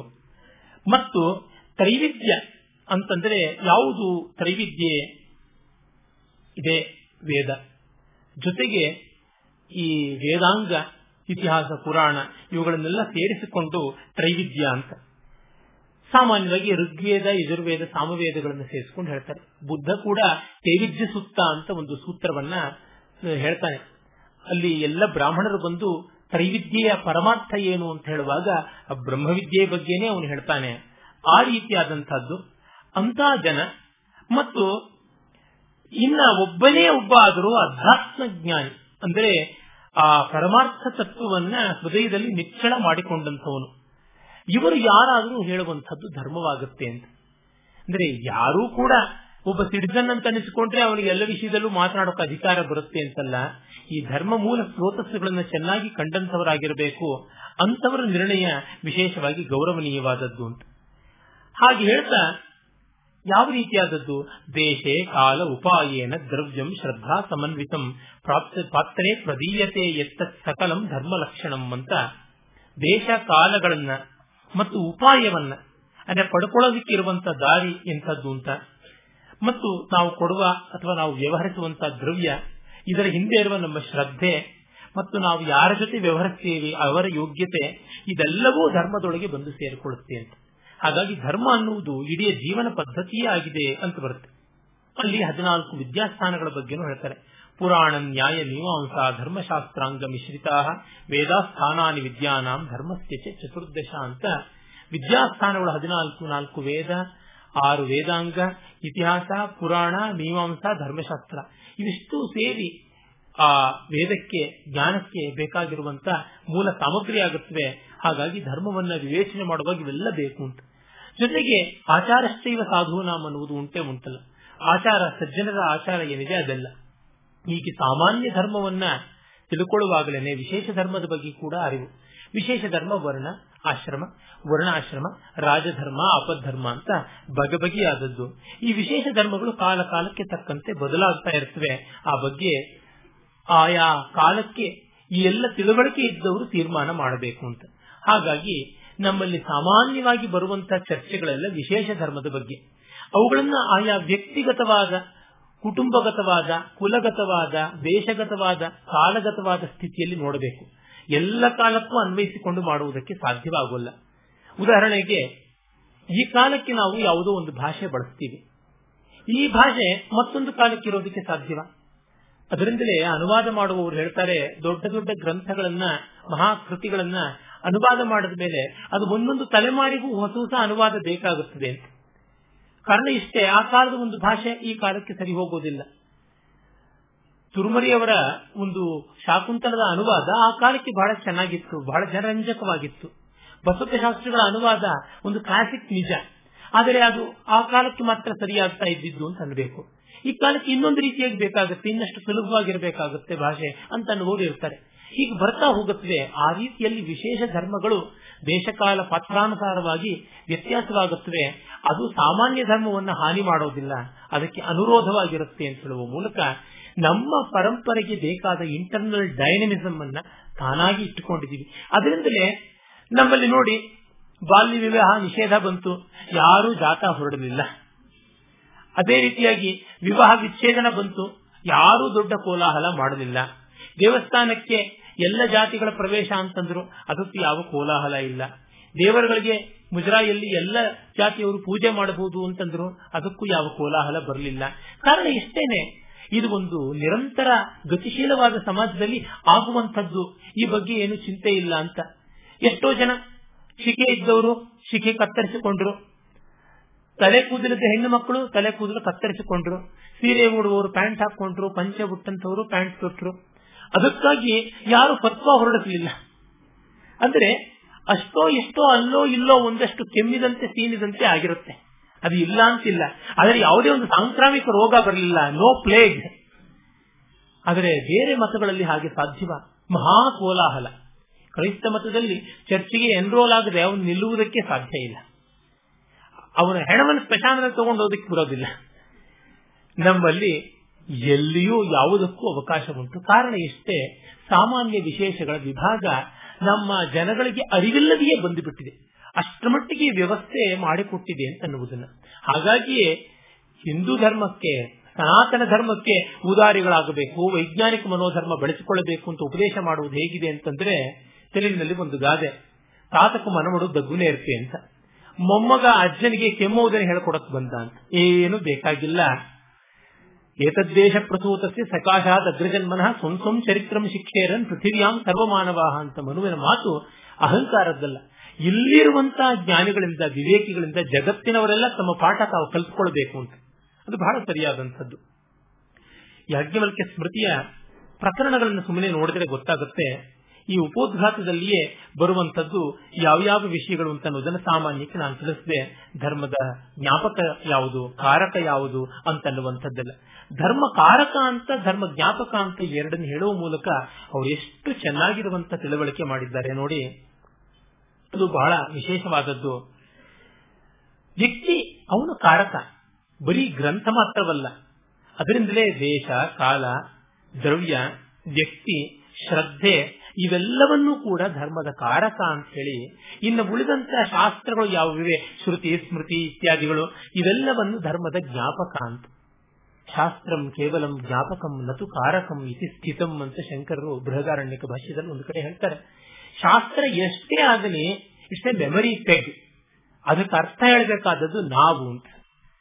ಅಂದರೆ ಶಾಸ್ತ್ರಕ್ಕೆ ಜೀವ ಕೊಡುವಂತದ್ದು ವ್ಯಕ್ತಿಯಲ್ಲೇ ಕತ್ತಿ ಕೈಯಲ್ಲಿರಬಹುದು ಕತ್ತಿ ಪಣ್ಯದೊಳಿಹುದು ಶಕ್ತಿ ತೋಳಿನಲ್ಲಿ ಅಂತ ಹೇಳ್ತಾರೆ. ವಕ್ತರವೆಲ್ಲರಿಗುಂಟು ವರ್ಚ ಸೋರೋರ್ವರ್ಗೆ. ಕತ್ತಿ ಯಾರಿಗೂ ದುಡ್ಡು ಕೊಟ್ಟರೆ ಕೊಂಡ್ಕೊಳಕ್ ಸಿಗುತ್ತೆ. ಆದರೆ ಕತ್ತಿಯನ್ನು ಚಲಾಯಿಸುವುದು ಬೇಕಲ್ವಾ? ಓಡಾಡಿಸುವಂತದ್ದು ಬೇಕಲ್ವಾ? ಹಾಗಾಗಿ ಅದನ್ನು ಯಾರು ಅರ್ಥ ಮಾಡ್ತಾರೆ ಅನ್ನುವಂಥದ್ದು ಬೇಕು ಅಂತ. ಹೀಗಾಗಿ ವ್ಯಕ್ತಿಯ ಯೋಗ್ಯತೆಗೆ ನಮ್ಮ ಪರಂಪರೆ ತುಂಬಾ ದೊಡ್ಡ ಸ್ಥಾನವನ್ನು ಕೊಟ್ಟಿದೆ. ಅದನ್ನ ಯಾಜ್ಞವಲ್ಕರು ತುಂಬಾ ಚೆನ್ನಾಗಿ ಗುರುತಿಸ್ತಾರೆ. ಆರಂಭದ ಒಂದು ಎಂಟು ಹತ್ತು ಶ್ಲೋಕಗಳಲ್ಲಿಯೇನೆ ಇಡೀ ಶಾಸ್ತ್ರದ ದಿಗ್ದರ್ಶನ ಮಾಡಿಕೊಡ್ತಾರೆ. ಆಮೇಲೆ ಬ್ರಹ್ಮಚಾರಿ ಪ್ರಕರಣ. ಅಲ್ಲಿ ತೆಗೆದುಕೊಂಡು ವರ್ಣ, ಆಶ್ರಮ ಇವುಗಳ ವಿಭಾಗ ಮಾಡಿ ಗರ್ಭಾಧಾನ ಸಂಸ್ಕಾರದಿಂದ ತೆಗೆದುಕೊಂಡು ಸ್ತ್ರೀ ಸಂಸ್ಕಾರಗಳು ಅವು ಯಾವುವು, ಪುರುಷ ಸಂಸ್ಕಾರಗಳು ಯಾವುವು ಅಂತೆಲ್ಲವನ್ನೂ ಕೂಡ ಹೇಳ್ತಾರೆ. ಉಪನಯನಾದಿಗಳ ಕಾಲ ಏನು, ದೇಶ ಏನು, ಅದನ್ನು ಹೇಳ್ತಾರೆ. ಮತ್ತೆ ಗುರುವಿನ ಧರ್ಮ ಏನು ಅಂತ ಹೇಳ್ತಾರೆ. ಶಿಷ್ಯ ಧರ್ಮವನ್ನು ಹೇಳೋದ್ರ ಜೊತೆಗೆ ಗುರು ಧರ್ಮವು ಬಹಳ ಬಹಳ ಮುಖ್ಯವಾಗಿರ್ತಕ್ಕಂಥದ್ದು. ಅವನು ಗುರುವಾದವನು ಉಪನೀಯ ಗುರು ಶಿಷ್ಯಂ ಮಹಾವ್ಯಾಹೃತಿ ಪೂರ್ವಕಂ ವೇದಾಧ್ಯಯನ ವೇದ ವೇದ ಅಧ್ಯಾಪಯ ವೇದ ಅಧ್ಯಾಪಯೇದೇನಂ ಶೌಚಾಚಾರಾಂಶ ಶಿಕ್ಷೆಯೇ. ಬರೀ ವಿದ್ಯೆ ಕಲಿಸೋದು ಮಾತ್ರವಲ್ಲ, ಕಾಂಡಕ್ಟ್ ಶೀಲವನ್ನು ಕಲಿಸಬೇಕು, ಶೌಚ ಆಚಾರ ಅಂತ. ಶೌಚ ಅಂತಂದ್ರೆ ಕ್ಲನ್ಲಿನೆಸ್ ಅನ್ನುವುದು ಸ್ಥೂಲವಾದ ಅರ್ಥ. ಮಾತು, ಮನಸ್ಸು, ದೇಹಗಳನ್ನ ಹೇಗೆ ಹದವಾಗಿ ಇಟ್ಟುಕೊಳ್ಳೋದು ಮತ್ತು ಯಾವ ರೀತಿ ನಡೆದುಕೊಳ್ಳಬೇಕಾದಂಥದ್ದು ಅಂತ ಒಳ್ಳೆಯ ನಡವಳಿಕೆನ. ಅದರಿಂದಲೇನೆ ಈಗ ಟೀಚರ್ನ ಇನ್ಫಾರ್ಮೇಶನ್ ಬ್ಯಾಂಕ್ ಅಂತ ಕರೆಯೋದ್ರೊಳಗೆ ಅರ್ಥ ಇಲ್ಲ. ಅದನ್ನ ಚಾರಿತ್ರ್ಯದ ಒಂದು ನಡೆಗನ್ನಡಿ ಅಂತ ಹೇಳುವಂಥದ್ದು. ಇದನ್ನು ನಮ್ಮ ದೇಶದಲ್ಲಿ ಹುಟ್ಟಿದ ಎಲ್ಲ ಮತಗಳು, ಎಲ್ಲ ದರ್ಶನಗಳು ಕೂಡ ಗೌರವಿಸ್ತಾ ಬಂದಿವೆ. ಆಚಾರಹೀನಂ ನಪುನಂತಿ ವೇದ ಆಚಾರ ಇಲ್ಲದೆ ಇದ್ದವನು ಯಾವ ವೇದವೂ ಉದ್ಧಾರ ಮಾಡಕ್ಕಾಗೋಲ್ಲ. ಈ ಆಚಾರದಲ್ಲಿ ಸಾಮಾನ್ಯ ಧರ್ಮಗಳೆಲ್ಲ ಅಡಕವಾಗಿ ಬರುವಂತದ್ದು ಆಮೇಲೆ ಶೌಚ ಆಚಾರಗಳ ವಿವರಗಳು ಬರುತ್ತವೆ. ಮತ್ತು ತನಗೆ ತಾನು ಮಾಡಿಕೊಳ್ಬೇಕಾದಂತ ಶುದ್ಧಿ ಪ್ರಜಾಪತ್ಯಾದಿ ವ್ರತಗಳ ಬಗ್ಗೆ ಬರುತ್ತೆ. ಆಚಮನ ಅದರ ಬಗ್ಗೆ, ಗಾಯತ್ರಿ ಜಪಾದಿಗಳ ಬಗ್ಗೆ ಹೀಗೆಲ್ಲ ಬರುತ್ತೆ. ಒಬ್ಬರನ್ನ ಹೇಗೆ ನಮಸ್ಕರಿಸಬೇಕು ಅಂತ. ಅಂದ್ರೆ ಹೌ ಟು ಗ್ರೀಟ್ ಆ ಬಗ್ಗೆಯೇ ವಿಶೇಷವಾಗಿ ಉಂಟು. ನಮ್ಮ ರಾಮಚಂದ್ರ ರಾಯರು ಭಾರತೀಯ ಪ್ರಣಾಮ ಪದ್ಧತಿ ಅಂತ ಒಂದು ಪುಸ್ತಕವನ್ನೇ ಬರೆದಿದ್ದಾರೆ. ಯಾರ್ಯಾರನ್ನ ಕಂಡಾಗ ಹೇಗೆ ಗೌರವಿಸಬೇಕು ಅಂತ. ಸಮಾಜದ ಶಿಷ್ಟಾಚಾರಕ್ಕೆ ಒಂದು ಬೆಲೆ ಉಂಟಲ್ವ? ಆಮೇಲೆ ಬ್ರಹ್ಮಚಾರಿಯ ವೇಷಭೂಷಣ, ಅವನ ನಡವಳಿಕೆ, ಇವೆಲ್ಲವನ್ನೂ ಕೂಡ ಹೇಳ್ತಾರೆ. ಪಂಚಮಹಾಯಜ್ಞಾದಿಗಳ ಫಲವನ್ನು, ಅವುಗಳ ರೀತಿಯನ್ನು ಕೂಡ ಹೇಳಿ, ನೈಷ್ಠಿಕ ಹಾಗೂ ಉಪಕುರ್ವಾಣ ಅಂತ ಎರಡು ಬಗೆಯ ಬ್ರಹ್ಮಚಾರಿತ್ವ. ಉಪಕುರ್ವಾಣ ಅಂದ್ರೆ ಮುಂದೆ ಮದುವೆ ಆಗುವಂಥವನು. ನೈಷ್ಠಿಕ ಅಂದ್ರೆ ತಾನೇ ವಿದ್ಯೆಗೆ ವ್ಯಾಸಂಗಕ್ಕೆ ಬದ್ಧನಾಗಿ ಗುರುವಿನ ಅಧೀನದಲ್ಲಿ ಉಳಿಯುವಂತವನು ಅಂದ್ರೆ ಸಮಾಜಕ್ಕೆ ಇಬ್ಬರೂ ಬೇಕು. ವಿಶೇಷವಾಗಿ ಬೇಕಾಗುವಂತಹದ್ದು ಹೆಚ್ಚಿನ ಸಂಖ್ಯೆಯಲ್ಲಿ ಉಪಕುರುವಾಣರು. ಅವರು ಒಂದಷ್ಟು ವಿದ್ಯೆಯನ್ನ, ಒಂದಷ್ಟು ಶೀಲವನ್ನ ಬೆಳೆಸಿಕೊಂಡು ಮತ್ತೆ ಲೋಕದಲ್ಲಿ ಯಾವುದೋ ಒಂದು ವೃತ್ತಿಯನ್ನು ಕೈಗೊಂಡು ಬಾಳುವಂತವರಾಗ್ತಾರೆ ಅಂತವರಿಂದಲೇ ಜಗತ್ತು ನಿಲ್ಲುವಂಥದ್ದು. ಕೆಲವರು ದಿಕ್ಸೂಚಿಗಳಾಗಿ ಅಲ್ಲಲ್ಲಿ ನಿಲ್ತಾರೆ ಅಂಥದ್ದನ್ನ. ಅದಾದ ಮೇಲೆ ವಿವಾಹ ಪ್ರಕರಣದಲ್ಲಿ ಹೇಗೆ ಸಮಾವರ್ತನ ಮಾಡಿಕೊಂಡು ವಿದ್ಯೆಯನ್ನು ಮುಗಿಸಿಕೊಂಡು ಗುರುವಿಗೆ ವಿದ್ಯಾಂತದಲ್ಲಿ ದಕ್ಷಿಣೆಯನ್ನು ಕೊಟ್ಟು ಅವನು ಸ್ನಾತಕನಾಗಿ ಹೊರಗೆ ಬರ್ತಾನೆ. ಮತ್ತು ಕನ್ಯಾ ಅನ್ವೇಷಣೆ, ಕನ್ಯೆಯ ಲಕ್ಷಣ, ವರನ ಲಕ್ಷಣ ಅವುಗಳು ಬರ್ತವೆ. ಮತ್ತೆ ಸಾಫ್ ಇಂಡಿಯಾ ಸಾಗೋತ್ರೆಯ ಎರಡರ ವಿಷಯ. ಅವಿಲ್ಲದೆ ಹೇಗೆ ಒಳ್ಳೆಯ ಸಂತಾನಕ್ಕಾಗಿ ಮದುವೆಯನ್ನ ಆಗುವಾಗ ಈ ಸಾಫ್ ಇಂಡಿಯಾ ಮತ್ತು ಸಾಗೋತ್ರಿಯ, ಸಗೋತ್ರತ್ವ, ಸಪಿಂಡತ್ವ ಇಲ್ಲದೆ ಮದುವೆ ಆಗುವಂತದ್ದು ಹೇಗೆ ಅನ್ನುವಂಥದ್ದು. ಮತ್ತು ಅನುಲೋಮ ಪ್ರತಿಲೋಮಾದಿ ವರ್ಣಾಂತರ ವಿವಾಹಗಳ ವಿವರಗಳು ವಿವರಗಳು ಮತ್ತು ಎಂಟು ಬಗೆಯ ವಿವಾಹದ ವಿಧಿಗಳು ಇವುಗಳನ್ನೆಲ್ಲವನ್ನು ಹೇಳ್ತಾರೆ. ಆಮೇಲೆ ಕನ್ಯಾಹರಣ, ಕನ್ಯಾಕ್ಷೋಭ ಇತ್ಯಾದಿ ಮಾಡುವಂತವರಿಗೆ ಕೊಡಬೇಕಾದ ದಂಡನೆ ಏನು? ಇವುಗಳದೆಲ್ಲದನ್ನು ಅವರು ಹೇಳ್ತಾರೆ. ನಿಯೋಗ ವಿಧಾನಗಳು, ಇವೆಲ್ಲ ಕೂಡ ಬರುತ್ತೆ. ಆಮೇಲೆ ಸ್ತ್ರೀಯರ ಪಾತಿವೃತ್ಯದ ಪ್ರಶಂಸೆ, ಗಂಡ ಹೆಂಡತಿಯನ್ನು ಹೇಗೆ ನೋಡಿಕೊಳ್ಳಬೇಕು? ಹೆಂಡತಿ ಗಂಡನನ್ನು ಹೇಗೆ ಕಾಣಬೇಕು? ಹೀಗೆ ಪತಿಧರ್ಮ ಪತ್ನಿ ಧರ್ಮ ಸ್ತ್ರೀ ಧರ್ಮ ಇವೆಲ್ಲವೂ ಕೂಡ ಬರುತ್ತೆ. ಆಮೇಲೆ ಸ್ತ್ರೀಯರ ಜೀವಿಕಾವಕಾಶಗಳು, ಉದ್ಯೋಗ ಇತ್ಯಾದಿ, ಅವರ ಪ್ರಾಪರ್ಟಿ ರೈಟ್ಸ್, ಅದರ ಬಗ್ಗೆ, ಸ್ತ್ರೀಧನದ ಬಗ್ಗೆ ಕೂಡ ಬರುತ್ತೆ. ಆಮೇಲೆ ಬಹುಪತ್ನಿತ್ವ, ಇವುಗಳ ಸಾಧುತ್ವ ಸಾಧುತ್ವಗಳ ಚರ್ಚೆ ಬರುತ್ತೆ. ಆಮೇಲೆ ವರ್ಣ ಜಾತಿ ವಿವೇಕ ಪ್ರಕರಣದಲ್ಲಿ ಅನುಲೋಮ, ಪ್ರತಿಲೋಮ ವಿವರಗಳನ್ನು ವಿಶೇಷವಾಗಿ ಕೊಡ್ತಾರೆ. ಅದಾದ್ಮೇಲೆ ಗೃಹಸ್ಥ ಧರ್ಮದಲ್ಲಿ ಬೆಳಗ್ಗೆ ಎದ್ದು ಹಲ್ಲುಜ್ಜುವುದರಿಂದ ಮೊದಲುಗೊಂಡು ಎಲ್ಲ ಚಟುವಟಿಕೆಗಳ ಬಗ್ಗೆ ಬರುತ್ತೆ. ಒಂದು ಡೈಲಿ ರೊಟೀನ್ ಅನ್ನೇ ಕೊಟ್ಟುಬಿಟ್ಟಿದ್ದಾರೆ ಮತ್ತು ಜಪಾದಿಗಳು ಹೇಗೆ ಮಾಡಬೇಕು, ಏನು ಅಂತೆಲ್ಲ.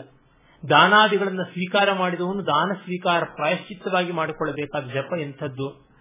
ಮತ್ತೆ ನೋಡಿ, ಅವರ ವಿವರಗಳು ಎಷ್ಟು ಚೆನ್ನಾಗಿರುತ್ತೆ ಅಂತಂದ್ರೆ ತುಂಬಾ ಉದಾರವಾದಂತಹ ಎಷ್ಟು ಮಹನೀಯವಾದ ದೃಷ್ಟಿಕೋನ ಇಲ್ಲಿ ಕಾಣಿಸುತ್ತೆ ಅಂತಂದ್ರೆ, ದೇವೇಭ್ಯ ಹುತಾದನ್ನ ಶೇಷಾದ್ಭೂತ ಬಲಿಂ ಹರೇ ಅನ್ನಂ ಭೂಮೌ ಶ್ವಚಾಂಡಾಲ ವಾಯಸೇಭ್ಯಶ್ಚ ನಿಕ್ಷಿಪೇತ್. ಚಂಡಾಲ, ನಾಯಿ, ನರಿ, ಕಾಗೆ ಮೊದಲಾದವುಗಳಿಗೂ ಕೂಡ ಆಹಾರವನ್ನೆಲ್ಲ ಹಾಕಿ ಆಮೇಲಿಂದ ಉಳಿದದ್ದನ್ನ ತಾನು ತನ್ನ ಹೆಂಡತಿ ತಿನ್ನಬೇಕು ಅಂತ ಹೇಳ್ಬಿಟ್ಟಿದ್ದೇನೆ. ಬಾಲ ಸ್ವವಾಸಿನಿ ವೃದ್ಧ ಗರ್ಭಿಣಿ ಆಸುರ ಕನ್ಯಕಾ ಸಂಭೋಜ್ಯ ಅತಿಥಿ ಭೃತ್ಯಾಂಶ ದಂಪತ್ಯೋ ಶೇಷ ಭೋಜನಂ ಅಂತ. ಚಿಕ್ಕ ಮಕ್ಕಳನ್ನ ಆಮೇಲಿಂದ ತನ್ನ ಮನೆಯಲ್ಲಿರ್ತಕ್ಕಂತಹ ಬೇರೆ ಯಾರಾದರೂ ಇದ್ದಂತಹ ಅತಿಥಿ ಹೆಂಗಸರು ವಿಶೇಷವಾಗಿ ಮುದುಕರು, ಗರ್ಭಿಣಿಯರು, ರೋಗಿಷ್ಠರು, ಚಿಕ್ಕ ಹೆಣ್ಣು ಮಕ್ಕಳು, ಅತಿಥಿಗಳು ಸೇವಕರನ್ನ ಅವರಿಗೆಲ್ರಿಗೂ ಊಟ ಹಾಕಿ ಕಡೆಯಲ್ಲಿ ಮನೆ ಯಜಮಾನ ಯಜಮಾಂತಿ ಊಟ ಮಾಡಬೇಕು ಅಂತ ಬರುತ್ತೆ. ಇದು ಮನುಸ್ಮೃತಿಯಲ್ಲೂ ಬರುವಂತದ್ದಾಗಿದೆ ಆಮೇಲೆ ಅತಿಥಿತ್ವೇನ ವರ್ಣಾನಾಂ ದೇಯಂ ಶಕ್ತಿಯನು ಪೂರ್ವಶಃ. ಅಪ್ರಣೇದ್ಯೋತಿಥಿ ಸಾಯಮಪಿ ವಾಗ್ಭೂ ತೃಣೋದಕೈ ಈ ಜಾತಿ, ಆ ಜಾತಿ ಅಂತಲ್ಲದೆ ಎಲ್ಲ ಜಾತಿಗೂ ಆತಿಥ್ಯ ನಡೆಸಬೇಕು ಅಂತ ಹೇಳ್ತಾರೆ. ಮತ್ತೆ ಹೊತ್ತು ಮೀರಿ ಬಂದಾಗ ಊಟ ಇಲ್ಲದೆ ಇದ್ರೆ ಒಂದು ಚಾಪೆಗಾಗಲಿ, ನೆಲಕ್ಕಾಗಲಿ, ನೀರಿಗಾಗಲಿ ಏನು ಕೊರತೆ ಇಲ್ಲವಲ್ಲ, ಅದನ್ನಾದ್ರೂ ಮಾಡಬೇಕು ಅಂತ ವ್ಯಾಖ್ಯಾನಕಾರ ತೃಣಾನಿ ಭೂಮಿ ದುಃಖಂ ವಾಕ್ಚತುರ್ಥೀಚ ಸುನೃತ ಏತಾನ್ಯಪಿ ಸತಾಂ ಗೇಹಂ, ಗೇಹೆ ನೋಚ್ಚಿದ್ಯಂತೆ ಕದಾಚನ ಅಂತ ಮನುವಿನ ಮಾತು ಬರುತ್ತೆ. ಇದಕ್ಕೆ ಬಸವಣ್ಣನವರು ಹೇಳಿದ್ರಲ್ಲ ಅದೊಳವೆಂದರೆ ಏನು ಏನಿ, ಬಂದಿರಿ, ಕುಳ್ಳಿರಿ ಅದೊಳವೆ ಅಂತಂದ್ರೆ ಶಿರ ಹೊಟ್ಟೆ ಒಡೆದೋಪದೆ ತಲೆ ಹೊಟ್ಟೆ ಒಡೆದೋಗ್ಬಿಡ್ತವಾ, ಚೆನ್ನಾಗಿದ್ದೀರಾ ಅಂತಂದ್ರೆ ಕುಳ್ಳಿರೆಂದರೆ ನೆಲ ಕುಳಿ ಹೋಗುದೆ ಕೂತ್ಕೊಳ್ಳಿದ್ರೆ ನೆಲಕ್ಕೆ ಹಳ್ಳ ಬೀಳುತ್ತಾ? ಒಳ್ಳೆಯ ಕೆಲಸ ಒಳ್ಳೆ ವಿಷಯವನ್ನು ಯಾತಕ್ಕೆ ಪ್ರಸ್ತಾವನೆ ಮಾಡಬಾರದು ಅಂತ ಹೇಳ್ತಾರೆ. ಈ ರೀತಿಯಾದ ಉದಾರ ವಿಷಯಗಳು ತುಂಬಾ ಚೆನ್ನಾಗಿ ಬರುತ್ತವೆ. ಆಮೇಲೆ ಯಾರ್ಯಾರನ್ನ ಹೇಗೆ ಹೇಗೆ ಸತ್ಕಾರ ಮಾಡಬೇಕು ಅಂತ.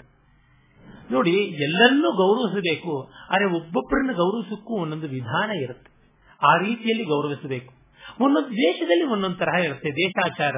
ಆ ತರದ್ ಮಾಡುವುದು. ಎಲ್ಲರಿಗೂ ಒಂದೇ ಮಂತ್ರವನ್ನ ಹಾಕುವಂಥದ್ದು ಅಲ್ಲ.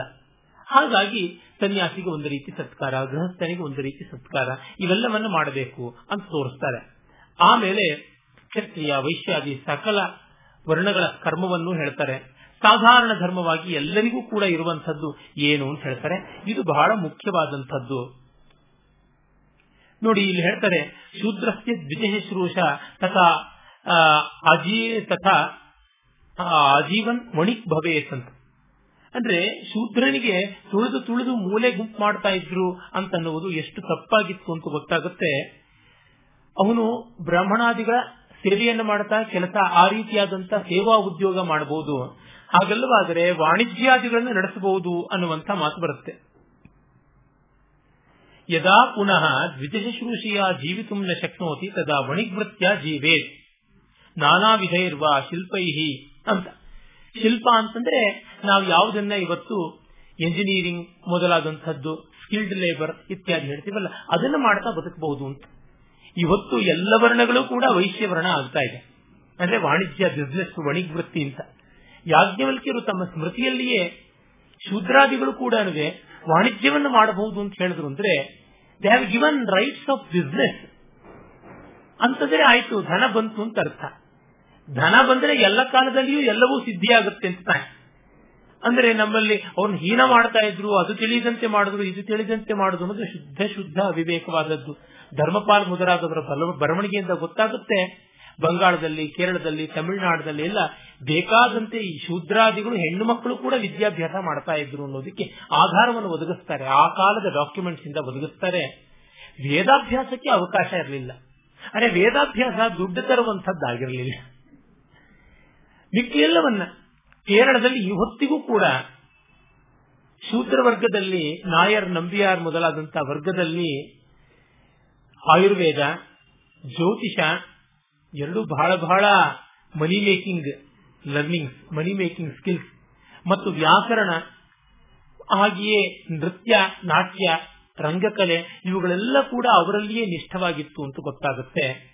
ಶೃಂಗಗಿರಿಯಲ್ಲಿ ವಾಕ್ಯಾರ್ಥ ಗೋಷ್ಠಿಗೆ ಅನೇಕ ವರ್ಷಗಳಿಂದ ಕೇರಳದಿಂದ ಅಬ್ರಾಹ್ಮಣ ಪಂಡಿತರು ವ್ಯಾಕರಣಾದಿ ಶಾಸ್ತ್ರದಲ್ಲಿ ವಾಕ್ಯಾರ್ಥ ಮಾಡುವಂತವರು ಬರೋದು ಸ್ವಾಮಿಗಳಿಂದ ಸತ್ಕೃತರಾಗುವಂತದ್ದನ್ನ ನೋಡಿದ ಅನುಭವ ಕೂಡ ಉಂಟು.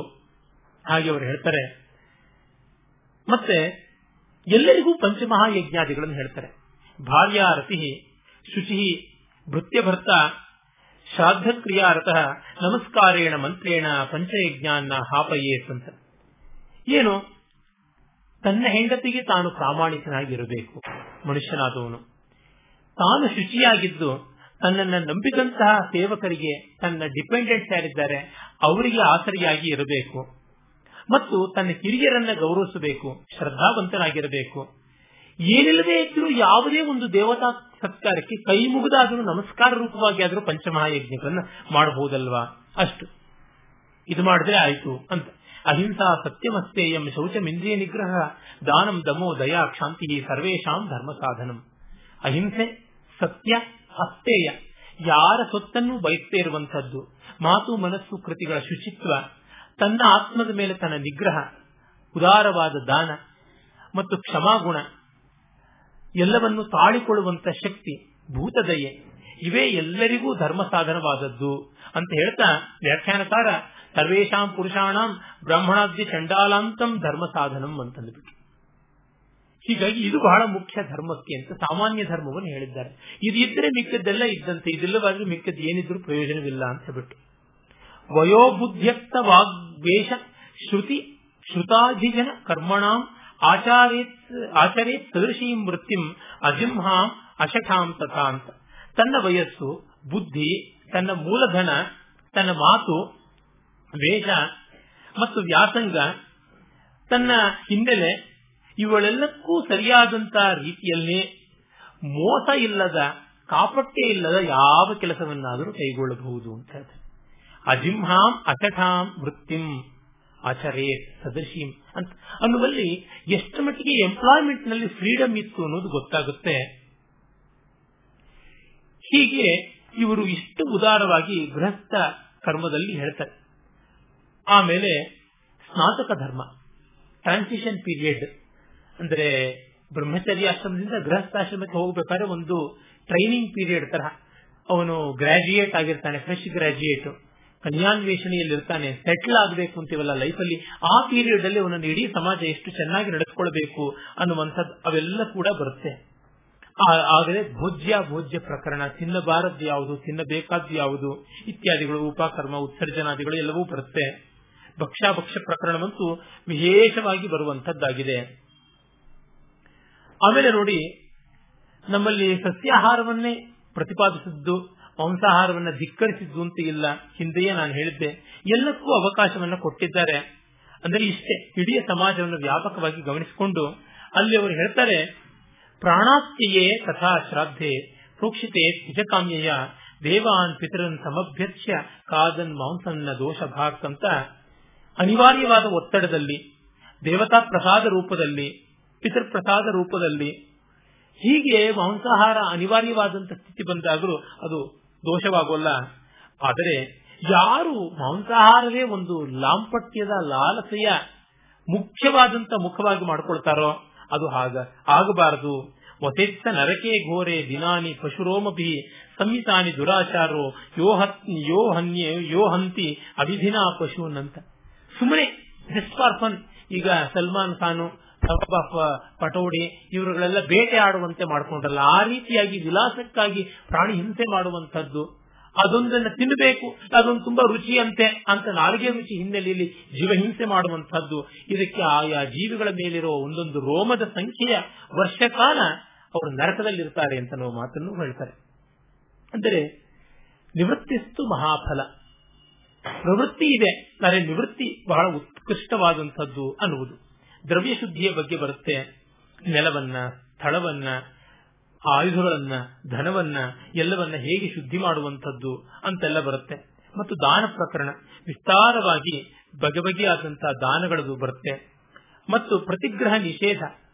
ದಾನ ಕೊಡುತ್ತಿದ್ದಾರೆ ಅಂತ ಎಲ್ಲವನ್ನೂ ತೆಗೆದುಕೊಳ್ಳೋದಕ್ಕೆ ಹೋಗಬಾರದು ಅನ್ನುವಂಥ ಮಾತನ್ನು ಬಹಳ ಚೆನ್ನಾಗಿ ಹೇಳ್ತಾರೆ. ಯಾಕೆಂದ್ರೆ ತುಂಬಾ ಜನ ಹೇಳುವುದುಂಟು ಬ್ರಾಹ್ಮಣರು ದಾನ ತಗೊಳಕ್ಕೆ ಇದ್ರು ಅಂತ ಹಾಗಲ್ಲ. ನನ್ನ ಯೋಗ್ಯತೆಗೆ ಇದು ಸಲ್ಲುತ್ತದೆಯಾ ಅಂತ. ಭೈರಪ್ಪನವರ ತಬ್ಬಲಿ ನೀನಾದ ಮಗನೇ ಅನ್ನುವ ಕಾದಂಬರಿಯಲ್ಲಿ ಬರುತ್ತೆ. ಕಾಳಿಂಗಜ್ಜನ ಪುರೋಹಿತರು ವಿರೂಪಾಕ್ಷ ಜೋಯಿಸುವಂತಲೂ ಏನೋ.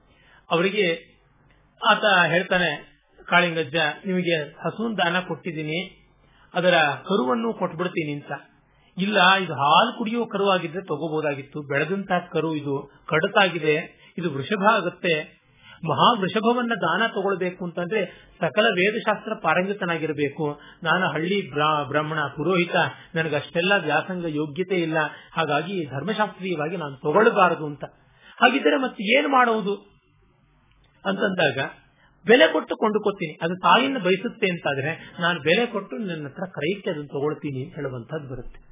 ಅಂದ್ರೆ ಬಯಸಿದ್ದನ್ನೆಲ್ಲ ನಾನು ತಗೊಳ್ತೀನಿ ಅಂತ ಆಗಬಾರದು ಅಂತ ಅನ್ನೋದುಂಟು ದಾನ ಸ್ವೀಕಾರಕ್ಕೆ ಒಂದು ಅಧಿಕಾರ ಉಂಟು ಅಂತ ಬರುತ್ತೆ.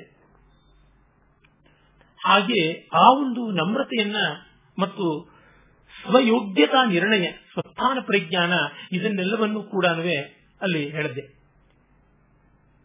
ದಾತವ್ಯಂ ಸತ್ಯಹಂ ಪಾತ್ರೆ ನಿಮಿತ್ತೇಶು ವಿಶೇಷತಃ, ಯಾಚಿತೇನಾಪಿ ದಾತವ್ಯಂ ಶ್ರದ್ಧಾಪೂತಂ ಸ್ವಶಿಕ್ಷಿತ ಅಂತ ಹೇಳ್ತಲೇ ವಿದ್ಯಾ ತಪೋಭ್ಯಾಂ ಹೀನೇನ ನತು ಗ್ರಾಹ್ಯ ಪತಿಗ್ರಹ ಅಂತ. ಅಯೋಗ್ಯ ಕೊಟ್ಟಿದ್ದನ್ನು ತಗೋಬಾರದು. ಯೋಗ್ಯನಿಗೆ ಹೇಗೆ ಕೊಡಬೇಕು? ಅಯೋಗ್ಯ ಕೊಟ್ಟಿದ್ದನ್ನು ತಗೋಬಾರದು. ನೀನು ಅಯೋಗ್ಯ ನಿನ್ನ ಹತ್ರ ನಾನು ತಗೊಳ್ಳಲ್ಲ ಅಂತ ಕೃಷ್ಣ ಹೇಗೆ ದುಡಿಯೋದನ್ನು ಹೇಳ್ತಾನೆ. ನೀನು ಅಯೋಗ್ಯ ನಿನ್ನ ಮನೆಗೆ ಬಂದು ನಾನು ಊಟ ಮಾಡೋದಿಲ್ಲ ಅಂತಂದಿರಲ್ಲ, ಆ ಕೆಚ್ಚು ಅದು ಬೇಕಾಗುತ್ತೆ. ಆ ವಿವರಗಳೆಲ್ಲ ಇಲ್ಲಿ ಬರುತ್ತೆ. ಆಮೇಲೆ ಶ್ರಾದ್ದ ಪ್ರಕರಣ ಶ್ರಾದ್ದ ಸ್ವರೂಪ ಶ್ರಾದ್ದ ವಿವರಗಳು ಎಲ್ಲವೂ ಬರುತ್ತವೆ. ಆಮೇಲೆ ಗಣಪತಿ ಪೂಜಾ ವಿಧಾನ ಬರುತ್ತೆ.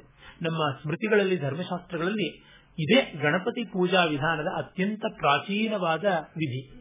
ಇಲ್ಲಿ ಗಣಪತಿಯನ್ನು ಸ್ವಲ್ಪ ಉಗ್ರನೆಂಬಂತೆ ಭಾವಿಸಿ ಆತನ ಒಂದು ಉಗ್ರತ್ವನ ಉಪಶಮನ ಉಪಶಮನ ಮಾಡೋದಕ್ಕೋಸ್ಕರವಾಗಿ ಪೂಜೆ ಅಂತ. ಆಗ ಕೆಲವರಿಗೆ ಪ್ರಶ್ನೆ ಬರಬಹುದು ಇಂಥ ಗಣಪತಿ ಉಗ್ರ ಆದರೆ ನಾವು ಪೂಜೆ ಮಾಡುವುದಾದರೂ ಹೇಗೆ, ಯಾಕೆ ಅಂತ. ಇಷ್ಟೇ, ವಿನಾಯಕ ಕರ್ಮ ವಿಘ್ನ ಸಿದ್ಧರ್ಥಂ ವಿನಿಯೋಜಿತ ಗಣಾನಾಂ ಆಧಿಪತ್ಯೇಶ ರುದ್ರೇಣ ಬ್ರಹ್ಮಣ ತಥಾ.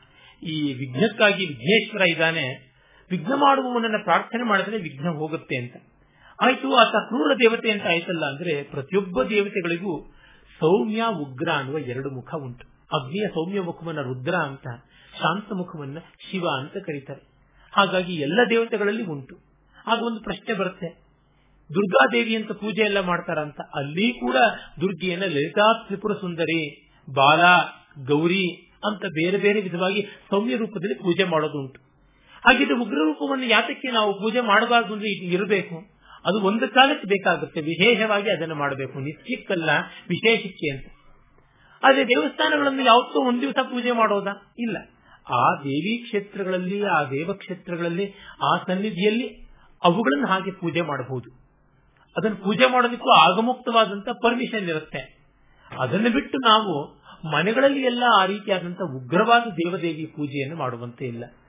ಆ ದೇವಿಯನ್ನೇ ಮಾಡಬೇಕು ಅಂದ್ರೆ ಸೌಮ್ಯ ರೂಪದಲ್ಲಿ ಮಾಡಿ ಈಗ ಗಣಪತಿಯನ್ನ ಉಚ್ಚಿಷ್ಟ ಗಣಪತಿ ರೂಪದಲ್ಲೋ, ಸಿಂಹ ಗಣಪತಿ ರೂಪದಲ್ಲೋ, ಶಕ್ತಿ ಗಣಪತಿ ರೂಪದಲ್ಲೋ ಪೂಜೆ ಮಾಡೋದಕ್ಕೆ ಬದಲಾಗಿ ವರಸಿದ್ಧಿ ವಿನಾಯಕನ ರೂಪದಲ್ಲಿ ಪೂಜೆ ಮಾಡುವುದು, ಲಕ್ಷ್ಮೀ ಗಣಪತಿಯ ರೂಪದಲ್ಲಿ ಪೂಜೆ ಮಾಡೋದು ಹರಿದ್ರಾ ಗಣಪತಿ ಪೂಜೆ ಮಾಡೋದು ಮೂವತ್ತೆರಡು ರೂಪಗಳನ್ನು ಮುದ್ಗಲ ಪುರಾಣ ಹೇಳುತ್ತೆ. ಹೀಗಾಗಿ ಅವರು ತೋರ್ಪಡಿಸಿಕೊಡ್ತಾರೆ. ಒಂದೇ ಒಂದು ದೇವತೆಯ ಪೂಜೆಯನ್ನು ಮಾತ್ರ ಇಲ್ಲಿ ಹೇಳಿರುವಂತಹದ್ದು ಅದು ಸಾಂಕೇತಿಕವಾಗಿ ಗಣಪತಿಯ ಪೂಜೆ, ಮಿಕ್ಕೆಲ್ಲ ದೇವತಾ ಪೂಜೆಯನ್ನು ತತ್ಸದೃಶವಾಗಿ ಅನುವಾದ ಮಾಡಿಕೊಳ್ಳಬಹುದು. ಅಲ್ಲಿಗೆ ಗ್ರಹಶಾಂತಿ ಪ್ರಕರಣಕ್ಕೆ ನಾವು ಬರ್ತೀವಿ. ಅಲ್ಲಿ ನವಗ್ರಹಗಳ ಪೂಜಾ ವಿಧಿ ನವಗ್ರಹ ಯಜ್ಞ ಅದು ಬರುತ್ತೆ. ಅದಾದ ಮೇಲೆ ರಾಜಧರ್ಮ ಪ್ರಕರಣ ಬರುತ್ತೆ. ರಾಜನಿಗೆ ಇರುವಂತಹ ಅಧಿಕಾರ ಏನು? ಮಂತ್ರಿ ಪರಿಷತ್ ಅಂದ್ರೆ ಹೇಗಿರುತ್ತೆ? ಎಂಟು ಜನ ಇರ್ತಾರೆ. ಮತ್ತು ರಾಜನಿಗೆ ಅಂಟಿಕೊಳ್ಳಬಹುದಾದಂತಹ ಹದಿನೆಂಟು ವ್ಯಸನಗಳು ಯಾವುವು? ಆ ವ್ಯಸನಗಳಿಂದ ಅವನು ವಿಮುಕ್ತನಾಗದೆ ಹೇಗೆ ರಾಜ ಅಂತ ಅನಿಸೋದಿಲ್ಲ.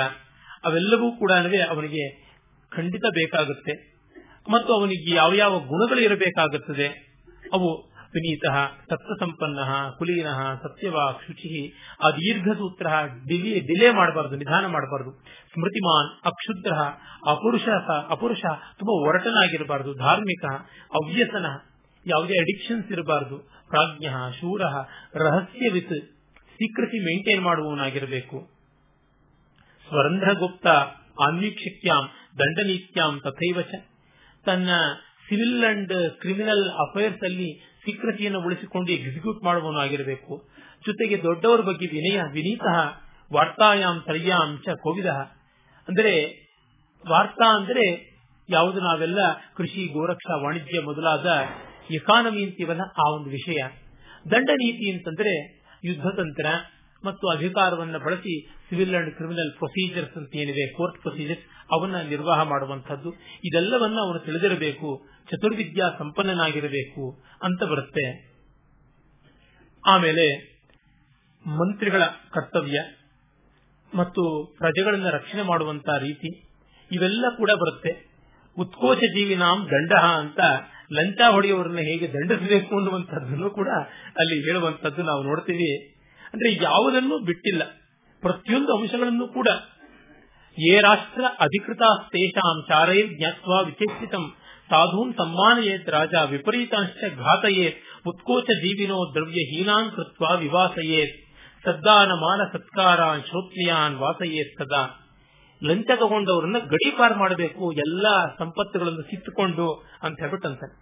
ಅದೇ ಸಂದರ್ಭದಲ್ಲಿ ಮತ್ತೊಂದು ಮಾತು ಬರುತ್ತೆ, ರಾಜನಾದವನು, ಯಸ್ಮಿನ್ ದೇಶೇ ಯಯಾಚಾರ, ವ್ಯವಹಾರ ಕುಲಸ್ಥಿತಿ, ತಥೈವ ಪರಿಪಾಲ್ಯೋಸೌ ಯದಾ ವಶಮುಪಾಗತ, ಯಾವ ಯಾವ ದೇಶವನ್ನ ಯಾವ ಯಾವ ರಾಜ್ಯವನ್ನ ಅವನು ಗೆದ್ದರೂ ಆ ರಾಜ್ಯದಲ್ಲಿ ಯಾವ ಯಾವ ಆಚಾರ, ವ್ಯವಹಾರ, ಕುಲಸ್ಥಿತಿ ಇತ್ತೋ ಅದನ್ನೇ ಉಳಿಸಬೇಕಲ್ಲದೆ ತನ್ನ ಮತವನ್ನ, ತನ್ನ ಆಟಿಟ್ಯೂಡ್ಸ್ ಅನ್ನ ಹೇರಬಾರದು ಅಂತ ಹೇಳಿದ್ರು.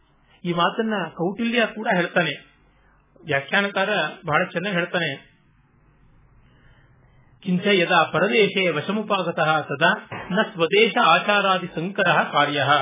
ಕಿಂತು ಯಸ್ಮಿನ್ ದೇಶೇ ಯಹ ಆಚಾರ ಕುಲಸ್ಥಿತಿ ವ್ಯವಹಾರ ವಾ ಯಥೈವ ತಥೈವ ಅಸೌ ಪರಿಪಾಲನೀಯ ಇದು ಶಾಸ್ತ್ರ ವಿರುದ್ಧೋ ಭವತಿ ಯದಾ ವಶಮುಪಾಗತ ಇತ್ಯನೇನ ವಶೋಪಗಮನಾತ್ ಪ್ರಾಗ್ ಅನಿಮಯ ಅನಿಯಮ ಇತಿ ದರ್ಶಿತಂ ಅಂದ್ರೆ, ಈಗ ಒಂದು ರಾಜ್ಯವನ್ನ ಯುದ್ಧದಲ್ಲಿ ಗೆದ್ದುಕೊಳ್ಳುವಾಗ ಸ್ವಲ್ಪ ಲಾ ಅಂಡ್ ಆರ್ಡರ್ ವ್ಯವಸ್ಥೆ ಕ್ಷೋಭವಾಗುತ್ತೆ.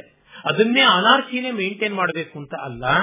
ಆಮೇಲೆ ವಶಕ್ಕೆ ಬಂದ ಮೇಲೆ ಅವರ ಮೊದಲಿನ ಸ್ಥಿತಿ ಏನಿತ್ತು, ಅದನ್ನೇ ಉಳಿಸಬೇಕು ಅಂತ. ಈಚೆಗಷ್ಟೇ ಟಿಪ್ಪು ಸುಲ್ತಾನನ ಬಗ್ಗೆ ದೊಡ್ಡ ಚರ್ಚೆ ಎಲ್ಲ ನಡೆಯಿತು. ನಮ್ಮ ಭಾರತೀಯರ ಮನೋಧರ್ಮ ಎಂಥದ್ದು ಅನ್ನುವಲ್ಲಿ ಇದು ಗೊತ್ತಾಗುತ್ತೆ. ಇದು ಯಾಜ್ಞವಲ್ಕ್ಯರು ಧರ್ಮಶಾಸ್ತ್ರದಲ್ಲಿ ಹೇಳಿದ್ದಾರೆ, ಇದು ಅತ್ಯಂತ ಅಧಿಕೃತವಾದ ವಾಕ್ಯ. ಅರ್ಥಶಾಸ್ತ್ರದಲ್ಲಿ ಇದೆ, ಧರ್ಮಶಾಸ್ತ್ರದಲ್ಲಿ ಇದೆ ಅದು ವ್ಯವಹಾರದಲ್ಲಿ ಇತ್ತು ಅಂತಲೇ ಅರ್ಥ. ಇಲ್ಲ, ಅದು ಬರೀ ಐಡಿಯಲ್ ಕಂಡೀಷನ್ ಅಂತಂದ್ರೆ ಸಾಧ್ಯ ಇಲ್ಲ. ಎರಡನ್ನೂ ಅನುಭವವನ್ನ, ಪ್ರಯೋಗವನ್ನ ನೋಡಿ ಬರೆದಿದ್ದಾರೆ ಅಂತ ನಮಗೆ ಗೊತ್ತಾಗುತ್ತೆ. ಆಮೇಲೆ ಷಡ್ಗುಣ್ಯ ಅಂತ ಯಾವುದು ಉಂಟು? ಆರು ರಾಜತಂತ್ರ ತಂತ್ರಗಳು ಅವೆಲ್ಲವನ್ನೂ ಕೂಡ ಅಳವಡಿಸಿಕೊಳ್ಳುವುದು ಹೇಗೆ? ಮತ್ತು ಸಪ್ತಾಂಗ ಯಾವುದುಂಟು ಸ್ವಾಮಿ ಅಮಾತ್ಯ ಸುರತ್ಕೋಶಾದಿಗಳು ಅವುಗಳ ಬಗ್ಗೆ ಹೇಳ್ತಾರೆ. ಆಮೇಲೆ ದೈವ ಪುರುಷಕಾರ ಈ ಎರಡರ ಒಂದು ಎಫರ್ಟ್ಸ್ ಯಾವ ರೀತಿಯಾಗಿವೆ ಅಂತ ಅದರ ಬಗ್ಗೆ ಬರುತ್ತೆ. ದೈವೇ ಪುರುಷಕಾರೇಶ ಕರ್ಮಸಿದ್ಧ ವ್ಯವಸ್ಥಿತ ತತ್ರ ದೈವಂ ಅಭಿವ್ಯಕ್ತಂ ಪೌರುಷಂ ಪೌರ್ವದೈಹಿಕಂ ಕೇಚಿತ್ ದೈವಾತ್ ಸ್ವಭಾವಾದ್ವಾ ಕಾಲಾತ್ ಪುರುಷಕಾರತಃ ಸಂಯೋಗೆ ಕೇಚಿದಿಚ್ಛಂತಿ ಫಲಂ ಕುಶಲ ಬುದ್ಧಯ ಯಥಾ ಏಕೇನ ಚಕ್ರೇಣ ರಥಸ್ಯ ನಗತಿರ್ಭವೇತ್ ಏವಂ ಪುರುಷಕಾರೇಣ ವಿನಾ ದೈವಂ ನ ಸಿದ್ಧತಿ ಅದ್ಭುತವಾದ ಮಾತು. ಒಂದೊಂದಕ್ಕೆ ಒಂದೊಂದು ರೀತಿ ಸಿದ್ಧಿ. ಕೆಲವು ವಿಧಿವಾದದಿಂದಲೇ ಆಗುತ್ತೆ ಫೆಟಲಿಸ್ಟಿಕ್ ಆಗಿ ದೈವದಿಂದಲೇ ಆಗುತ್ತೆ, ಇನ್ನು ಕೆಲವು ಮಾನುಷದಿಂದಲೇ ಆಗುತ್ತೆ, ಇನ್ನು ಕೆಲವು ಎರಡೂ ಸೇರಿ ಆಗುತ್ತವೆ ಮುಖ್ಯವಾಗಿ ತಾತ್ಪರ್ಯ. ಒಂದು ಚಕ್ರದಿಂದ ರಥ ನಡೆಯುವಂತೆ ಇಲ್ಲ. ಎರಡೂ ಚಕ್ರ ಬೇಕು. ಹಾಗೆ ಮನುಷ್ಯ ಪ್ರಯತ್ನ ಇಲ್ಲದೆ ದೈವ ಸಿದ್ಧವಾಗೋದಿಲ್ಲ ಅಂತ ಹಾಗೆ ಹೇಳ್ತಾರೆ. ಅಂದ್ರೆ ನೋಡಿ, ಪೌರುಷಕ್ಕೆ ಹ್ಯೂಮನ್ ಎಫರ್ಟ್ಗೆ ಕೊನೆಯಲ್ಲಿ ಹೆಚ್ಚಿನ ಬೆಲೆ ಅಲ್ಲಿಯೇ ಇದೆ ಅಂತ ಕೊಟ್ಟಿದ್ದಾರೆ. ಮತ್ತೆ ಚತುರುಪಾಯಗಳು ಸಾಮಧಾನ ಭೇದ ದಂಡಾದಿಗಳು, ಅವುಗಳ ಬಗ್ಗೆ ಕೂಡ ತುಂಬಾ ಚೆನ್ನಾಗಿ ಹೇಳ್ತಾರೆ. ಮತ್ತು ಲಾಭ ಯಾವ ರೀತಿ ರಾಜ ಮಾಡಿಕೊಳ್ಬೇಕು ಆ ಲಾಭವು ನ್ಯಾಯವಾದಂತಹ ರೀತಿದಾಗಿರಬೇಕು ಈ ದಿಕ್ಕಾಪಾಲಾಗಿ ಹೋಗುವಂತದ್ದಾಗಿರಬಾರದು ಅನ್ನುವಂಥದ್ದು ಅದನ್ನೇ ಹೇಳ್ತಾರೆ. ಅಂದ್ರೆ ಟ್ರೆಜರಿಗೆ ಇನ್ಕಮ್ ಬೇಕು ಅಂತ ಅದನ್ನ ಹಾದಿಗೆಟ್ಟಂತ ರೀತಿಯಲ್ಲಿ ಮಾಡಬಾರದು. ದಂಡದ ರೀತಿ, ವಧೆಯ ರೀತಿ, ಇವೆಲ್ಲ ಕೂಡ ಬರುತ್ತೆ. ಶುದ್ಧ, ಚಿತ್ರ ಅಂತ ಎರಡು ವಿಧವಾದ ವಧೆ ಚಿತ್ರಹಿಂಸೆ ಶುದ್ಧ ಹಿಂಸೆ, ಅವುಗಳನ್ನು ಹೇಗೆ ಮಾಡಬೇಕು? ಇವನ್ನೆಲ್ಲವನ್ನು ಹೇಳ್ತಾರೆ. ಮತ್ತು ಅನ್ಯಾಯವಾಗಿ ಜನಗಳಿಂದ ಟ್ಯಾಕ್ಸೇಷನ್ ಮಾಡಬಾರದು ಅನ್ನುವಂಥದ್ದು ಬರುತ್ತೆ. ಅನ್ಯಾಯದ ಕರಗ್ರಹಣ ಅತ್ಯಂತ ಅನುಚಿತವಾದಂಥದ್ದು. ಅನ್ಯಾಯೇನ ನೃಪೋ ರಾಷ್ಟ್ರ ಸ್ವಕೋಶಂ. ಯೋಹ ಅಭಿವರ್ಧಯೇತ್ ಸಹ ಅಚಿರಾತ್ ವಿಗತ ಶ್ರೀಕೋ ನಾಶಮೇತಿ ಸಬಾಂಧವ ಅಂತ. ಅನ್ಯಾಯವಾಗಿ ಯಾವನು ಕರಭಾರವನ್ನು ಜಗತ್ತಿನ ಮೇಲೆ ಹಾಕ್ತಾನೋ ಅವನು ಬಂಧುವರ್ಗದ ಸಮೇತವಾಗಿ ಅಚಿರ ಕಾಲದಲ್ಲಿಯೇ ನಾಶವಾಗಿ ಬಿಡ್ತಾನೆ ಎನ್ನುವಂತ ಮಾತು ಬರುತ್ತೆ ಇದನ್ನ ಕಾಳಿದಾಸಾದಿ ಮಹಾಕವಿಗಳು ಧ್ವನಿಸಿದ್ದಾರೆ. ಅದಾದ ಮೇಲೆ ವ್ಯವಹಾರಾಧ್ಯಾಯಕ್ಕೆ ಹೋಗ್ತೀವಿ. ವ್ಯವಹಾರಾಧ್ಯಾಯದಲ್ಲಿ ವ್ಯವಹಾರ ಅಂದ್ರೆ ಏನು? ಅದರ ಲಕ್ಷಣ ಏನು? ಇವೆಲ್ಲ ಕೂಡ ಪೀಠಿಕಾ ರೂಪದಲ್ಲಿ ತುಂಬಾ ಚೆನ್ನಾಗಿ ಬರುತ್ತೆ. ಆ ವ್ಯವಹಾರದ ಸ್ವರೂಪ ಎಂಥದ್ದು ಅನ್ನೋದನ್ನ ತುಂಬಾ ತುಂಬಾ ಚೆನ್ನಾಗಿ ಅಲ್ಲಿ ಹೇಳುವುದನ್ನು ನಾವು ಕಾಣ್ತೀವಿ. ಅದಕ್ಕೆ ಯಾರು ನಿರ್ಣಯಕ್ಕೆ ಸಭಾಸದರಿರಬೇಕು?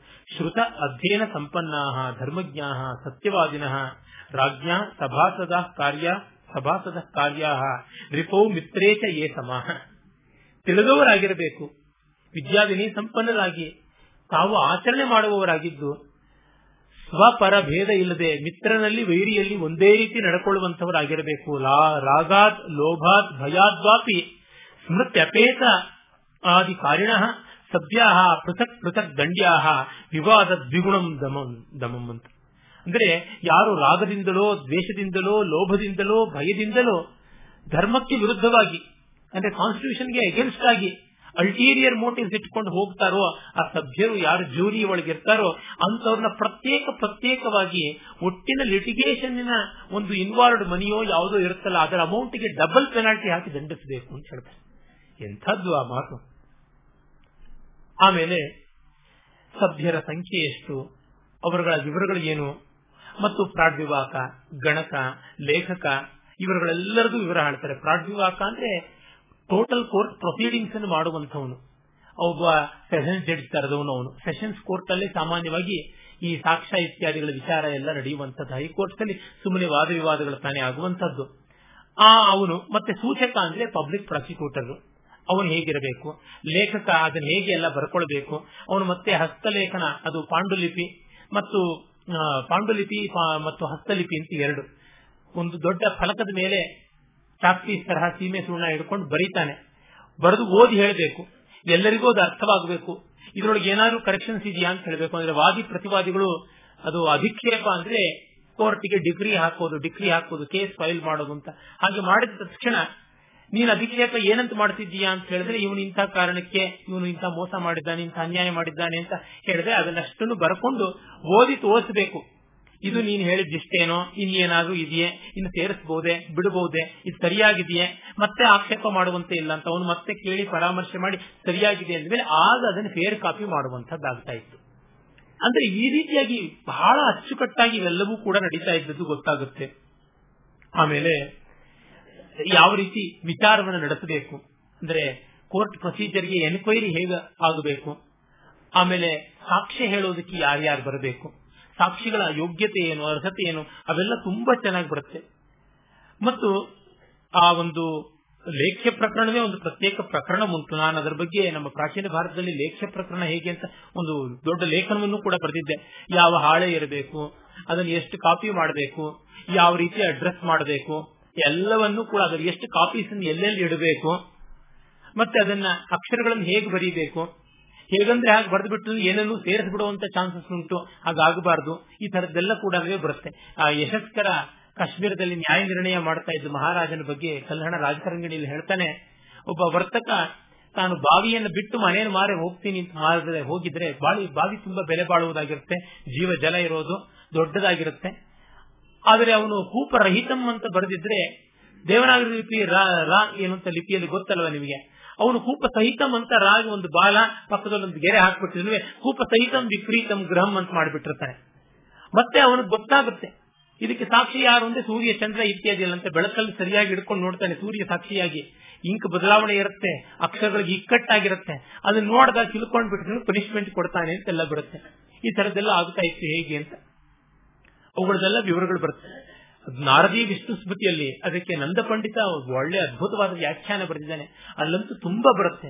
ಹಾಗೆಯೇ ನಮ್ಮ ವಿದ್ಯಾರಣ್ಯರು ಬರೆದಂತ ಪರಾಶರ ಮಾಧವೀಯದಲ್ಲಿ ವ್ಯವಹಾರಾಧ್ಯಾಯ ಅಂತ ಇಲ್ಲವಾದರೂ ಒಂದೇ ಒಂದು ರಾಜ್ಞಾ ಧರ್ಮೇನ ಪಾಲಯೇತ್ ಅಂತ ಬಂದು ಒಂದು ವಾಕ್ಯವನ್ನು ಇಟ್ಟುಕೊಂಡು ಒಂದು ಸುಮಾರು ಇನ್ನೂರು ಪುಟದಷ್ಟು ವಿಸ್ತಾರದ ರಾಜಧರ್ಮ ಬರೆದಿದ್ದಾರೆ. ಅಲ್ಲಿ ಕೂಡ ಗೊತ್ತಾಗುತ್ತೆ.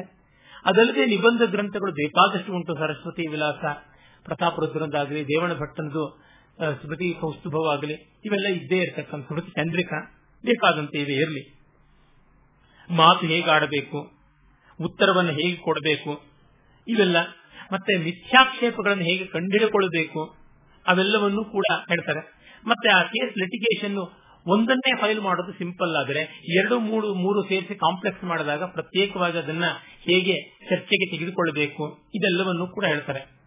ಆಮೇಲೆ ಅಸಾಧಾರಣ ವ್ಯವಹಾರ ಮಾತ್ರಕ ಪ್ರಕರಣ ಅಂತ ಕಾಮನ್ ಆಗಿ ನಡೆಯುವಂತದ್ದು ಯಾವುದು? ಸ್ಪೆಷಲ್ ಆಗಿ ನಡೆಯುವಂತದ್ದು ಯಾವುದು ಅಂತ ಅದರ ಬಗ್ಗೆ ಬರುತ್ತೆ. ಮತ್ತೆ ವಿಧುರೆಯನ್ನು ವಿವಾಹ ಮಾಡಿಕೊಂಡಾಗ ಹೇಗೆ? ವಿಧುರನನ್ನು ವಿವಾಹ ಮಾಡಿಕೊಂಡಾಗ ಹೇಗೆ? ಆ ಸ್ತ್ರೀಯರ ಸಂಪಾದನೆ ವಿಷಯದಲ್ಲಿ ಹೇಗೆ? ಸುಮ್ಮನೆ ಸುಮ್ಮನೆ ಒಬ್ಬ ಮೇಲೆ ಭಿಕ್ಷಾಭಿಯೋಗ ಫಾಲ್ಸ್ ಕೇಸ್ ಹಾಕಿದಾಗ ಅದನ್ನು ಯಾವ ರೀತಿಯಾಗಿ ಇದು ಮಾಡುವಂತದ್ದು ಮತ್ತು ದುಷ್ಟನ ಲಕ್ಷಣ ಏನು? ಹೂ ಇಸ್ ಎ ಕಲ್ಪ್ರಿಟ್ ಆತ ತಾಯಿ ಯಾವನು ಅಕ್ಯೂಸ್ಡ್ ಯಾರು ಕನ್ವಿಕ್ಟ್ ಯಾರು, ಅವರ ಲಕ್ಷಣಗಳು ಏನು, ಅದನ್ನೆಲ್ಲವನ್ನೂ ಹೇಳ್ತಾರೆ. ಅದಾದ ಮೇಲೆ ವಂಚನೆ, ಮೋಸ, ಅವುಗಳನ್ನ ತೀರ್ಮಾನ ಮಾಡುವುದು ಹೇಗೆ? ಮತ್ತು ಆತ ತಾಯಿ, ಯಾವನು ತುಂಬಾ ದುಷ್ಟ ಇದ್ದಾನೆ, ಪಾಪಿ, ಯಾವನನ್ನು ನಾವು ಈ ಇವಿಲ್ ಇಂಟೆನ್ಷನ್ಸ್ ಇರುವಂತ ವ್ಯಕ್ತಿಯ ಅನ್ಯಾಯ ಮಾಡಿದ್ದಾನೆ, ಅವನ ಲಕ್ಷಣ ಏನು ಅಂತ ಹೇಳ್ತಾರೆ. ಬಹಳ ಚೆನ್ನಾಗಿರುವಂತದ್ದು ಆತ ತಾಯಿಯ ಲಕ್ಷಣ. ವಿಸ್ತಾರವಾಗಿ ಬರುತ್ತೆ. ಅವನು ಏನೆಲ್ಲ ಕೆಲಸವನ್ನ ಮಾಡಿರುವಂತ ಧೂರ್ತ ಅನ್ನುವಂಥದ್ದು. ಆಮೇಲೆ ಪ್ರಮಾಣಗಳು ಯಾವುವು? ಚರ್ಚೆ ಮಾಡುವಾಗ ಪ್ರಮಾಣಗಳಲ್ಲಿ ಪ್ರತ್ಯೇಕವಾದಂತಹ ಭೇದಗಳು ಎಂಥದ್ದು? ಇವೆಲ್ಲವನ್ನು ಕೂಡ ಹೇಳ್ತಾರೆ. ಆಮೇಲೆ ಆ ಒಂದು ಅಧಿಕ್ಷೇಪದ ಪಟ್ಟಿಕೆಯನ್ನ ಸಿದ್ಧ ಮಾಡುವಂತದ್ದು ಹೇಗೆ?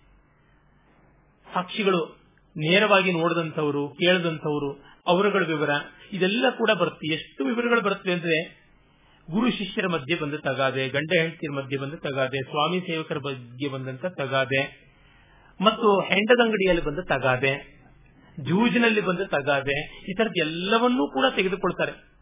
ಆಮೇಲೆ ಒಂದು ನಿಧಿ ಸಿಕ್ಕಿಬಿಟ್ಟಿರುತ್ತೆ ಆ ನಿಧಿ ಯಾರಿಗೆ ಸೇರ್ಬೇಕು? ರಾಜನಿಗೆ ಸೇರ್ಬೇಕೆ? ಜಮೀನವ್ರಿಗೆ ಸೇರ್ಬೇಕೆ? ಒಬ್ಬ ಜಮೀನನ್ನು ಫ್ರೆಶ್ ಆಗಿ ಮಾರಿರ್ತಾನೆ. ಆ ಮೊದಲು ಮಾರಿದವನಿಗೆ ಸೇರ್ಬೇಕೆ, ಈಗ ಕೊಂಡವನಿಗೆ ಸೇರ್ಬೇಕೆ? ಈ ರೀತಿಯಾದಂಥದ್ದು ಬೇಕಾದಷ್ಟು. ಮತ್ತೆ ಥೆಫ್ಟ್ ಕಳ್ಳತನದಲ್ಲಿ ಮಾಲು ಹೋಗಿದ್ರೆ ಅದನ್ನ ವಶಪಡಿಸಿಕೊಂಡ ಮೇಲೆ ಅದರದ್ದು ಯಾವ ರೀತಿಯಾದಂತ ಒಂದು ಗುರ್ತು ಹಿಡಿಯುವಿಕೆ ಮತ್ತು ಕಳ್ಳ ಅದನ್ನ ಕರಗಿಸಿಯೋ ಅನುಭವಿಸಿದ್ರೋ ಅವನಿಂದ ಹೇಗೆ ಪಡ್ಕೊಳ್ಳುವಂಥದ್ದು. ಈ ರೀತಿಯಾದ ಎಲ್ಲ ವಿಷಯ ಬರುತ್ತೆ. ಮತ್ತೆ ತುಂಬಾ ದೊಡ್ಡ ಸಮಸ್ಯೆ ಸಾಲದ್ದು. ಈ ಕಾಲದಲ್ಲಿ ಜಗತ್ತೇ ಬದುಕಿರೋದು ಕ್ರೆಡಿಟ್ ಕಾರ್ಡ್ ಮೇಲೆ ಋಣದಾನ ಪ್ರಕರಣ ಅಂತ.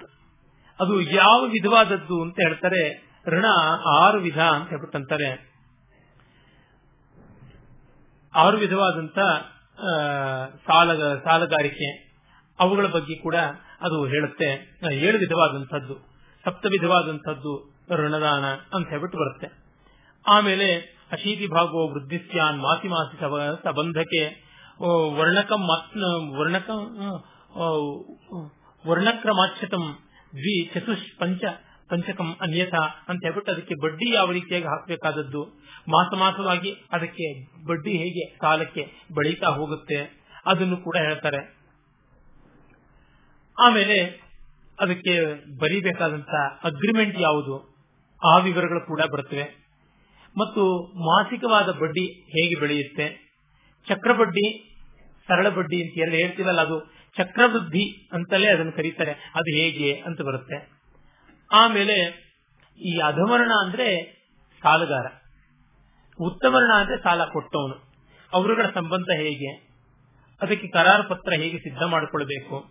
ಅವನು ಸಾಲ ಎಗರಿಸ್ಬಿಟ್ರೆ ಯಾವ ರೀತಿ ಗತಿ? ಅವನನ್ನ ಎಷ್ಟು ನೋಟಿಸ್ ಕೊಟ್ಟು ಕಾಯಬೇಕು? ಇವೆಲ್ಲ ಕೂಡ ಬರುತ್ತೆ. ಸಾಲ ವಸೂಲಿಯ ರೀತಿ ನೀತಿಗಳು ಕೂಡ ಬರುತ್ತೆ. ಮತ್ತೆ ಸಾಲ ತಗೊಂಡವನು ಇರ್ಲಿ. ಸಾಲ ಕೊಟ್ಟವನು ಸತ್ತೋಗ್ಬಿಟ್ರೆ ಯಾರು ತೀರಿಸಬೇಕು? ಹೇಗೆ ತೀರಿಸಬೇಕು? ಸಾಲ ತಗೊಂಡವನು ಸತ್ತಾಗಲೂ ಅದೇ ಸಮಸ್ಯೆ. ಸಾಲ ಕೊಟ್ಟವನು ಸತ್ತಾಗಲೂ ಅದೇ ಸಮಸ್ಯೆ. ಅದು ಹೇಗೆ? ಎಲ್ಲ ವಿವರಗಳನ್ನು ಕೂಡ ಹೇಳ್ತಾರೆ. ಮತ್ತೆ ತಂದೆಯ ಸಾಲವನ್ನು ಮಗ ತೀರಿಸಬೇಕೆ? ಮೊಮ್ಮಗ ತೀರಿಸಬಹುದೇ ಎಲ್ಲಿವರೆಗೂ ಬರುತ್ತೆ? ಜನರೇಷನ್ ಮುಂದುವರೆದಂತೆ ಅವ್ರು ಎಷ್ಟು ಮಾತ್ರದ್ದು ತಂದೆಯ ಸಾಲವನ್ನು ಮಗ ಪೂರ್ತಿ ತೀರಿಸಬೇಕು. ಮೊಮ್ಮಗ ಅಸಲನ್ನು ತೀರಿಸಿದ್ರೆ ಸಾಕು. ಹೀಗೆಲ್ಲ ಬರುತ್ತೆ.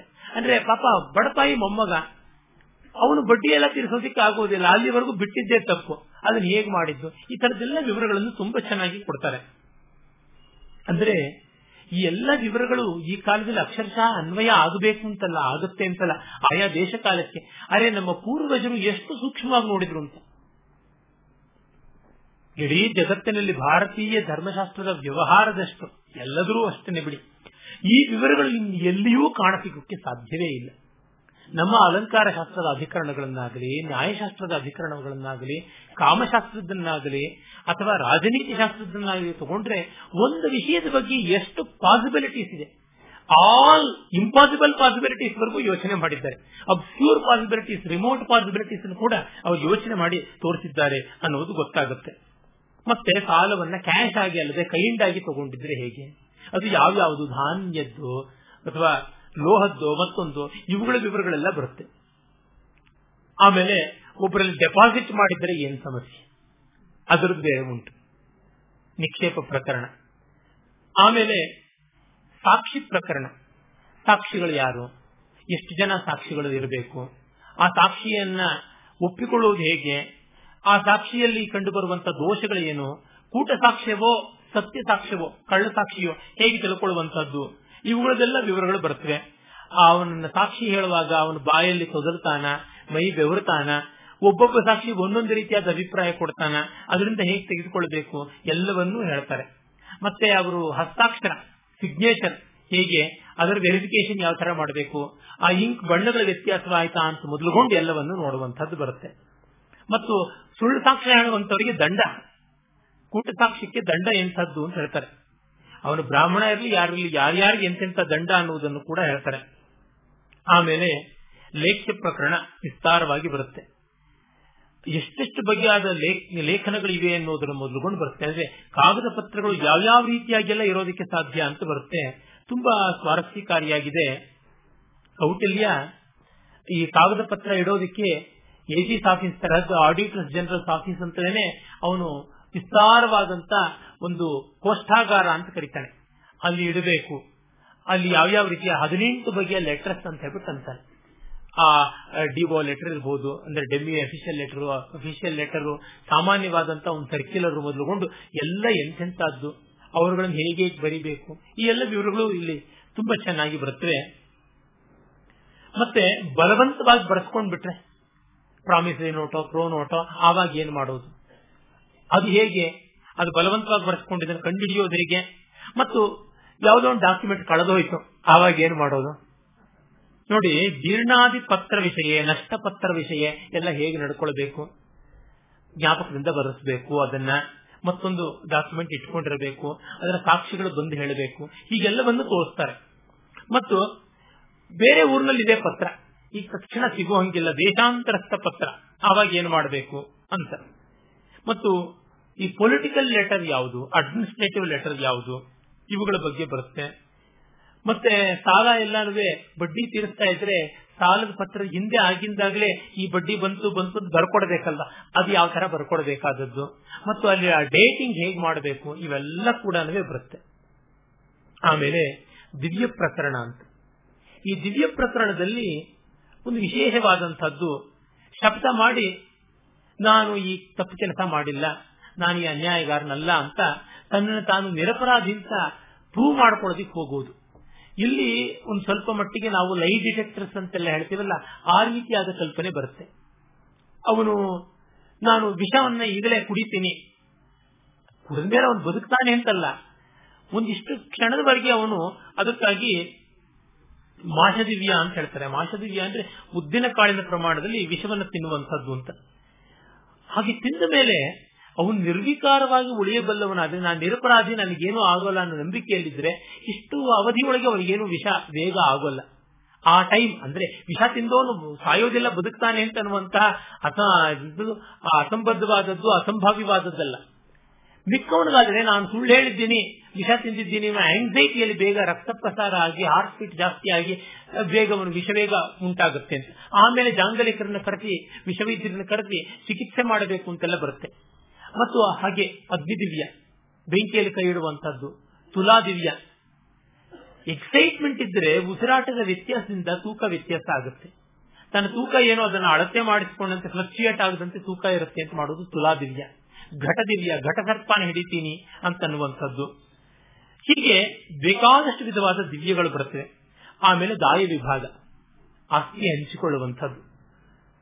ದಾಯ ಅಂದ್ರೆ ಆಸ್ತಿ. ಆ ಆಸ್ತಿಯನ್ನ ಪಾಲು ಮಾಡಿಕೊಳ್ಳುವಂತವನು ದಾಯಾದ ಅಂತಾನೆ. ಅದು ಯಾವ ರೀತಿಯಾದಂಥದ್ದು? ಎರಡು ಬಗೆಯ ದಾಯ ದಾಯ ವಿಭಾಗ ಉಂಟು. ಅಲ್ಲಿ ಅಪ್ರತಿಬಂಧದಾಯ ಸಪ್ರತಿಬಂಧದಾಯ ಅಂತ ಲಿಟಿಗೇಷನ್ನಲ್ಲಿ ಇರುವಂತ ಆನ್ಸಿಸ್ಟರ್ ಪ್ರಾಪರ್ಟಿ ಲಿಟಿಗೇಷನ್ ಇಲ್ಲದೆ ಇರುವಂತದ್ದು ಅಂತ. ಅಂದ್ರೆ ದಿ ಪ್ರಾಪರ್ಟಿ ಅಂಡರ್ ಡಿಸ್ಪ್ಯೂಟ್ ಆಗ ಅದನ್ನು ಹೇಗೆ ಹಂಚಿಕೊಳ್ಳೋದು? ಸಾಲವನ್ನು ಸೇರಿರುತ್ತೆ ಆಸ್ತಿ ಜೊತೆಗೆ. ಆಗ ಹೇಗೆ ಹಂಚಿಕೊಳ್ಳುವಂಥದ್ದು? ಇವೆಲ್ಲ ಕೂಡ ಬರುತ್ತೆ. ಆಮೇಲೆ ವಿಲ್ಲು ಬರೆಯುವಂತಹದ್ದು ಪಿತೃನ ಇಚ್ಛೆ ಏನಿತ್ತು ಆ ರೀತಿಯಾಗಿ. ಮತ್ತು ಜ್ಯೇಷ್ಠ ಪುತ್ರನಿಗೆ ಎಷ್ಟು ಸಲ್ಲಬೇಕು? ಪುತ್ರರ ಪ್ರಕಾರಗಳು ಎಷ್ಟು? ಯಾರ್ಯಾರಿಗೆ ಎಷ್ಟೆಷ್ಟು ಸಲ್ಲಬೇಕು? ಮತ್ತು ತಾಯಿಯ ದುಡ್ಡಿನಲ್ಲಿ ಮಕ್ಕಳಿಗೆ ಅಧಿಕಾರ ಉಂಟೆ. ಹೆಣ್ಣು ಮಕ್ಕಳಿಗೆ ಆಸ್ತಿ ಪಾಸ್ತಿಯಲ್ಲಿ ಅಧಿಕಾರ ಇದೆಯೇ? ಇದೆ ಅಂತಾರೆ. ಶ್ರೀಧರ ಪ್ರಕರಣವೇ ಉಂಟು. ಮತ್ತೆ ತಾಯಿಯ ಆಸ್ತಿ ಮಕ್ಕಳಿಗೆ, ಹೆಣ್ಣು ಮಕ್ಕಳಿಗೆ ಸೇರುವಂತದ್ದು ಅದು ಹೇಗೆ? ಹೆಣ್ಣು ಮಕ್ಕಳು ಯಾರು ಇಲ್ಲದೆ ಇದ್ದಾಗ ತಾಯಿಯ ಪ್ರಾಪರ್ಟಿ ಗಂಡು ಮಕ್ಕಳಿಗೆ ಸೇರಬೇಕಾಗಿ ಬರುತ್ತೆ. ಆಮೇಲೆ ಒಟ್ಟು ಕುಟುಂಬ ಅನ್ಡಿವೈಡೆಡ್ ಫ್ಯಾಮಿಲಿ ಅಲ್ಲಿಯ ನಿರ್ವಾಹ ಹೇಗೆ? ಇವೆಲ್ಲ. ಆಮೇಲೆ ದೊಡ್ಡವರನ್ನ ಮಕ್ಕಳು ಆಸ್ತಿ ಪಾಸ್ತಿ ಹಂಚಿಕೊಂಡ ಮೇಲೆ ಹೇಗೆ ನೋಡಿಕೊಳ್ಳಬೇಕು? ಇವುಗಳೆಲ್ಲ ಕೂಡ ಹೇಳಿದ್ದಾರೆ. ಮತ್ತು ಸ್ವಯಾರ್ಜಿತ, ಪಿತ್ರಾರ್ಜಿತ, ತಂದೆಗೆ ತಾತನಿಂದ ಬಂದಂತ ಆಸ್ತಿ ಆದ್ರೆ ಅದರ ಪಾಡು ಹೇಗೆ? ಹೆಣ್ಣು ಮಕ್ಕಳ ಮಧ್ಯ ಮಧ್ಯದಲ್ಲಿ ಆಸ್ತಿ ವಿಭಾಗ ಹೇಗೆ? ಅಕ್ಕನ ಆಸ್ತಿ ತಮ್ಮನಿಗೆ ಬರಬಹುದೇ? ಅಕ್ಕನಿಗೆ ಮಕ್ಕಳಿಲ್ಲ ಅಂತಂದ್ರೆ, ಗಂಡನಿಗೂ ಅವರ ಅಕ್ಕನ ಕಡೆಯವರಿಗೂ ಯಾರಿಗೂ ಇಲ್ಲ ಅಂದ್ರೆ ಈ ತರ ಎಲ್ಲಾ ಕಾಂಬಿನೇಷನ್ಸ್ ಅನ್ನು ಹಾಕಿ ಮಾಡಿರುವಂತದ್ದು ಕಾಣಿಸುತ್ತೆ. ಆಮೇಲೆ ಹತ್ತು ಜನ ಪುತ್ರರ ಲಕ್ಷಣ, ದತ್ತ ದತ್ತಕ ತಗೊಳ್ಳುವಂತದ್ದು ನೋಡಿ, ನಮ್ಮಲ್ಲಿ ಒಬ್ಬ ಕೊಂಡುಕೊಂಡವನು ಮಗನಾಗಬಲ್ಲ, ಎಲ್ಲಿ ಹುಟ್ಟಿದನೋ ಗೊತ್ತಿಲ್ಲ, ಅನಾಮಧೇಯ ಪುತ್ರ, ಅವನು ಗೂಢ, ಅವನು ಕೂಡ ಮಗನಾಗಬಲ್ಲ, ಅವರಿಗೆಲ್ರಿಗೂ ಈಕ್ವಲ್ ಪ್ರಾಪರ್ಟಿ ರೇಟ್ಸ್ ಹೇಳ್ತಾರೆ. ಮತ್ತು ಮಕ್ಕಳಿಲ್ಲದೆ ಸತ್ತೋದಂತವರು ಯಾರು ಕ್ಲೈಮ್ ಮಾಡುವಂತದ್ದು ಅನ್ಕ್ಲೈಮ್ಡ್ ಪ್ರಾಪರ್ಟಿ ಅದನ್ನ ಏನ್ ಮಾಡಬೇಕು? ಅದರ ವಿನಿಯೋಗ ಹೇಗೆ? ಈ ರೀತಿಯಾದದ್ದು ಒಂದೇ ವರ್ಣದಲ್ಲದೆ ಅಸವರ್ಣ ಪುತ್ರ. ಬೇರೊಂದು ಜಾತಿಯಲ್ಲಿ ಹುಟ್ಟಿದ ಮಗ, ಅವನಿಗೆ ಯಾವ ರೀತಿಯಾದಂತಹದ್ದು ಆಸ್ತಿ ಪಾಸ್ತಿ? ಹೀಗೆ ಎಲ್ಲವನ್ನೂ ಕೂಡ ಹೇಳ್ತಾರೆ. ಮತ್ತೆ ಒಬ್ಬನ ಆಸ್ತಿ ಯಾರ್ಯಾರಿಗೆ? ಮಗ, ಮಗಳು, ಮೊಮ್ಮಗ, ತಂದೆ, ತಾಯಿ, ಸಹೋದರರು ಸಹೋದರಿಯರು ಅವನ ಗೋತ್ರದವರು, ಅಜ್ಜಿ, ಅಜ್ಜಂದ್ರಿಗೆ ಯಾರ್ಯಾರಿಗೆಲ್ಲ ಪ್ರಾಪರ್ಟಿ ರೈಟ್ಸ್ ಯಾವ್ಯಾವ ಅಂಶಕ್ಕೆ ಯಾವ್ಯಾವ ಫ್ಯಾಕ್ಷನಲ್ ಬರುತ್ತೆ ಅದನ್ನು ಹೇಳ್ತಾರೆ. ಮತ್ತೆ ಗೌರ್ಮೆಂಟ್ ಯಾವಾಗ ಕಾನ್ಫಿಸಿಕೇಟ್ ಮಾಡ್ಕೊಳ್ಬಹುದು, ಈ ರೀತಿಯಾದದ್ದು ಬರುತ್ತೆ. ಅದು ಮಾತ್ರವಲ್ಲ, ಈಗ ತುಂಬಾ ದೊಡ್ಡ ಸಮಸ್ಯೆ ನಪುಂಸಕರ ರೈಟ್ಸ್ ಬಗ್ಗೆ ಆಗಿದೆ. It's right of the third gender ಅಂತಂತಾರೆ. ಅದರ ಬಗ್ಗೆ ಕೂಡ ಚರ್ಚೆ ಮಾಡಿದ್ದೆ ಎಷ್ಟು ಉದಾರವಾಗಿ ಋಷಿಗಳಲ್ಲದೆ ಬೇರೆಯವರಿಗೆ ಇಷ್ಟೆಲ್ಲ ವಿವರಗಳು ಹೊಳೆಯುತ್ತ? ನಾವೇ ಕೂತ್ಕೊಂಡು ಈಗ ಇಷ್ಟ ಆಧುನಿಕರು ಒಂದು ಲಿಸ್ಟ್ ಹಾಕೋದಕ್ಕೆ ಸಾಧ್ಯವಾಗೋದಿಲ್ಲ. ಆಮೇಲೆ ಈ ಟೆರಿಟೋರಿಯಲ್ ಲಿಟಿಗೇಷನ್ ಲ್ಯಾಂಡ್ ಲಿಟಿಗೇಷನ್ ಸೀಮಾ ವಿವಾದ, ಅದು ಬರುತ್ತೆ. ಆ ಗ್ರಾಮದ್ದು, ಆ ಸೀಮಾ ವೃಕ್ಷಗಳು, ಅವುಗಳ ಚರ್ಚೆಗಳು ಎಲ್ಲ ಬೇಕಾದಂತೆ ಬರುತ್ತೆ. ಆಮೇಲೆ ಸ್ವಾಮಿ ಪಾಲಕ ವಿವಾದ. ಅಲ್ಲಿ ಸ್ವಾಮಿ ಸೇವಕರ ವಿವಾದ. ಮತ್ತು ಅಗ್ರಿಕಲ್ಚರ್ ಲ್ಯಾಂಡ್ಸ್ ಅಲ್ಲಿ ಈ ಫಾರ್ಮ್ಸ್ ಅಲ್ಲೆಲ್ಲಾನು ಹಸುಗಳನ್ನ, ಇವುಗಳನ್ನ ಎಲ್ಲ ಇಟ್ಕೊಳ್ತಾರಲ್ಲ ಕ್ಯಾಟಲ್ ಇವಕ್ಕೆ ಸಂಬಂಧಪಟ್ಟಂತೆ ತಗಾದೆಗಳು. ಮತ್ತು ಪ್ರಾಪರ್ಟಿ ಡಿಸ್ಪೋಸ್ ಮಾಡುವಾಗ, ಮಾರು, ಮಾರುವಾಗ, ಮಾರಾಟದಲ್ಲಿ ಯಾವ ರೀತಿಯಾಗಿ ತೊಡಕು ಬರುತ್ತೆ, ಅವುಗಳನ್ನು ತುಂಬಾ ವಿಶೇಷವಾಗಿ ಹೇಳ್ತಾರೆ. ಅಂದ್ರೆ ಮಾರುವುದೊಳಗೆ ಎಷ್ಟು ಲಾಭ ಇಟ್ಟುಕೊಳ್ಬೇಕು. ಆ ಮಾರುವ ವಸ್ತು ಅದರ ಮೇಲೆ ಟ್ಯಾಕ್ಸ್ ಹೇಗೆ ಹಾಕಬೇಕು. ಒಂದೊಂದು ವಸ್ತು ಒಂದೊಂದು ಸಿಟಿಗೆ ಎಂಟರ್ ಆಗುವಾಗ ಟ್ಯಾಕ್ಸ್ ಇರುತ್ತೆ. ಅದು ಯಾವ ಮಟ್ಟಕ್ಕೆ ಹಾಕಬೇಕು? ಈ ತರದ್ದೆಲ್ಲ ವಿವರಗಳು ಬರುತ್ತೆ. ಅದಾದ ಮೇಲೆ ಈ ಕೊಂಡುಕೊಳ್ಳುವಂತಹ ವಿಷಯದ ಬಗ್ಗೆ, ಮಾರುವುದಾದ ಮೇಲೆ ಕೊಳ್ಳುವುದರ ಬಗ್ಗೆ ಉಂಟು. ಅದಾದ ಮೇಲಿಂದ ಬಾಡಿಗೆಗೆ ಇಟ್ಕೊಳ್ಳುವಂಥದ್ದು ಭೃತಕ ಭಾಟಕ ಆಮೇಲೆ ಯಾರನ್ನಾದ್ರೂ ಎಂಪ್ಲಾಯ್ ಮಾಡಿಕೊಳ್ಳುವಂಥದ್ದು, ಅದರ ಬಗ್ಗೆ ತುಂಬಾ ವಿವರಗಳು ಕಾಣಿಸುತ್ತೆ. ಆಮೇಲೆ ಆಕರ, ಮೊದಲ ಕರ್ಮ ಅಂತ. ಅಂದ್ರೆ ಗಣಿಗಾರಿಕೆ ಹಾಗೂ ಹೊಲ, ಗದ್ದೆ ಈ ತರದ್ದು ಬೇರೆ ಬೇರೆ ಉದ್ಯೋಗಗಳು ಅವುಗಳ ಬಗ್ಗೆ ಚರ್ಚೆಗಳು ಬರ್ತವೆ. ಅವುಗಳ ತಗಾದೆಗಳು ಏನು ಅಂತ. ಆಮೇಲೆ ವೇತನದಾನ ಸ್ಯಾಲರಿ ಅದು ಹೇಗೆ ಕೊಡಬೇಕು, ಅದು ಯಾವ ತರ ಇರಬೇಕು ಅಂತ ಒಂದೊಂದು ಶ್ಲೋಕಗಳನ್ನು ಓದಿ ಓದಿ ಹೇಳಬಹುದಾದ್ರೂ ಸಮಯವಿಲ್ಲದ ಕಾರಣ ಕೇವಲ ಒಂದು ಪಾಸಿಂಗ್ ರೆಫರೆನ್ಸಸ್ ಮಾಡ್ತಾ ಇದ್ದೀನಿ ಅಷ್ಟೇನೆ. ಅದೇ ಎಷ್ಟು ವ್ಯಾಪಕವಾಗಿದೆ ಅನ್ನೋದು ನಮಗೆ ಗೊತ್ತಾಗುತ್ತೆ. ಗೃಹೀತ ವೇತನ ಕರ್ಮ ದ್ವಿಗುಣ ಮಾವಹೇ ಅಗೃಹೀತೆ ಸಮಂ ದಾಪ್ಯೋ ಭೃತ್ಯ ರಕ್ಷ ಉಪಸ್ಕರ ಅಂತ ಹೇಳ್ತಾ, ಸಂಬಳ ತಗೊಂಡು ಕೆಲಸ ಮಾಡದೆ ಇದ್ರೆ ಡಬಲ್ ಪೆನಾಲ್ಟಿ ಹಾಕಬೇಕು ಅಂತ ಹೇಳ್ಬಿಟ್ಟಂತ. ಆಮೇಲೆ ದಾಪ್ಯಸ್ತು ದಶಮಂ ಭಾಗಂ ವಣಿಜ್ಯ ಪಶು ಸಸ್ಯತಃ ಅನಿಶ್ಚಿತ್ಯ ಭೃತಿಂ ಯಸ್ತು ಕಾರಯತ್ಸ ಮಹೀಕ್ಷಿತ. ಯಸ್ತು ಸ್ವಾಮಿ ವಣಿಕ್ ಗೋಮಿ ಕ್ಷೇತ್ರಿಕೋವ ಅಪರಿಚ್ಛಿನ್ನ ವೇತನಮೇವ ವೃತ್ತಿಂ ಕರ್ಮಕಾರ ಇತಿ ತಸ್ಮಾತ್ ವಾಣಿಜ್ಯ ಪಶು ಸಸ್ಯ ಲಕ್ಷಣಾತ್ ಕರ್ಮಣ ಎಲ್ಲಬ್ಧಂ ತಸ್ಯ ದಶಮಂ ಭಾಗಂ ವೃತ್ತಾಯ ಮಹಿಕ್ಷಿತ ದಾಪನೀಯ. ಸಂಬಳವನ್ನೇ ಫಿಕ್ಸ್ ಮಾಡದೆ ಸುಮ್ಮನೆ ಕೆಲಸ ಮಾಡಿಸ್ಕೊಂಡ್ರೆ ಅವನ ಟೋಟಲ್ ಬೆನಿಫಿಟ್ ಯಾವುದಿದೆ? ಒಟ್ಟು ಲಾಭ ಯಾವುದು ಕಡೆಗೆ ಬರುತ್ತೆ, ಆ ಲಾಭದ ಟೆನ್ ಪರ್ಸೆಂಟ್ ಇವನಿಗೆ ಸಂಬಳವಾಗಿ ಕೊಡಬೇಕು ಅಂತ ಹೇಳ್ತಾರೆ. ಅಂದ್ರೆ ಎಲ್ಲ ಕೂಡ ಅಪಾಯಿಂಟ್ಮೆಂಟ್ ಆರ್ಡರ್ ಅಲ್ಲಿ ಇರಬೇಕು. ಅದು ಎಲ್ಲ ಬ್ರೇಕಪ್ ಅಂತ ಹೇಳ್ತೀವಲ್ಲ, ಹಾಗೆ ಇರ್ತಿರ್ಬೇಕಾಗುತ್ತೆ. ಎಲ್ಲಿಂದ ಎಲ್ಲಿಗೆ ಸ್ಕೇಲು ಅನ್ನುವಂತ ಮಟ್ಟಕ್ಕೆ ಅಷ್ಟು ವಿವರಗಳು ಕಾಣಿಸುತ್ತೆ. ಅಷ್ಟು ಚೆನ್ನಾಗಿ ಯೋಚನೆ ಮಾಡುವುದು ಕಾಣಿಸುತ್ತೆ ಇಲ್ಲಿ. ವ್ಯಾಖ್ಯಾನಕಾರ ಮಿತಾಕ್ಷರ ಅಂತೂ ಇನ್ನಿನ್ನೂ ಬೆಲೆ ಬಾಳುವಂತ ಮಾಹಿತಿಯನ್ನ ತನ್ನ ಕಾಲದ ಎಲ್ಲ ಧರ್ಮಶಾಸ್ತ್ರದ ವಿವರಗಳನ್ನು ಕೊಟ್ಟು ಅವನು ಹೇಳುವುದು ನಮಗೆ ಗೊತ್ತಾಗುತ್ತೆ. ಆಮೇಲೆ ರಜಾಗಳು ಹೇಗೆ? ಅವನು ಎಂಪ್ಲಾಯಿ ಸತ್ತೋಗ್ಬಿಟ್ಟಾಗ ಯಾರಿಗೆ? ಅವನು ಒಂದು ಸ್ವಲ್ಪ ಬೆನಿಫಿಟ್ಸ್ ಸಲ್ಲಬೇಕಾಗಿರುತ್ತೆ ಅದರೊಳಗೂ ಈ ಮಿಲಿಟರಿನಲ್ಲಿ ಎಂಪ್ಲಾಯ್ ಆದಂತವ್ರಿಗೆ ಯಾವ ರೀತಿ ಮಾಡಬೇಕಾಗುತ್ತೆ? ಇವೆಲ್ಲ ಕೂಡ ಹೇಳ್ತಾನೆ. ಆ ಕಾಲದಲ್ಲಿ ವೇಶ್ಯಾವಾಟಿ ಜೂತ ಜೂಜುಕಟ್ಟೆಗಳು ಸುಳಗೇರಿ ಮತ್ತು ಮದ್ಯಗೃಹಗಳು ಇವೆಲ್ಲ ಲೀಗಲೈಸ್ ಆಗಿದ್ದು ಈಗಿನ ತರದ ಗೂಟಾಟಿಕೆ ಇಲ್ಲ.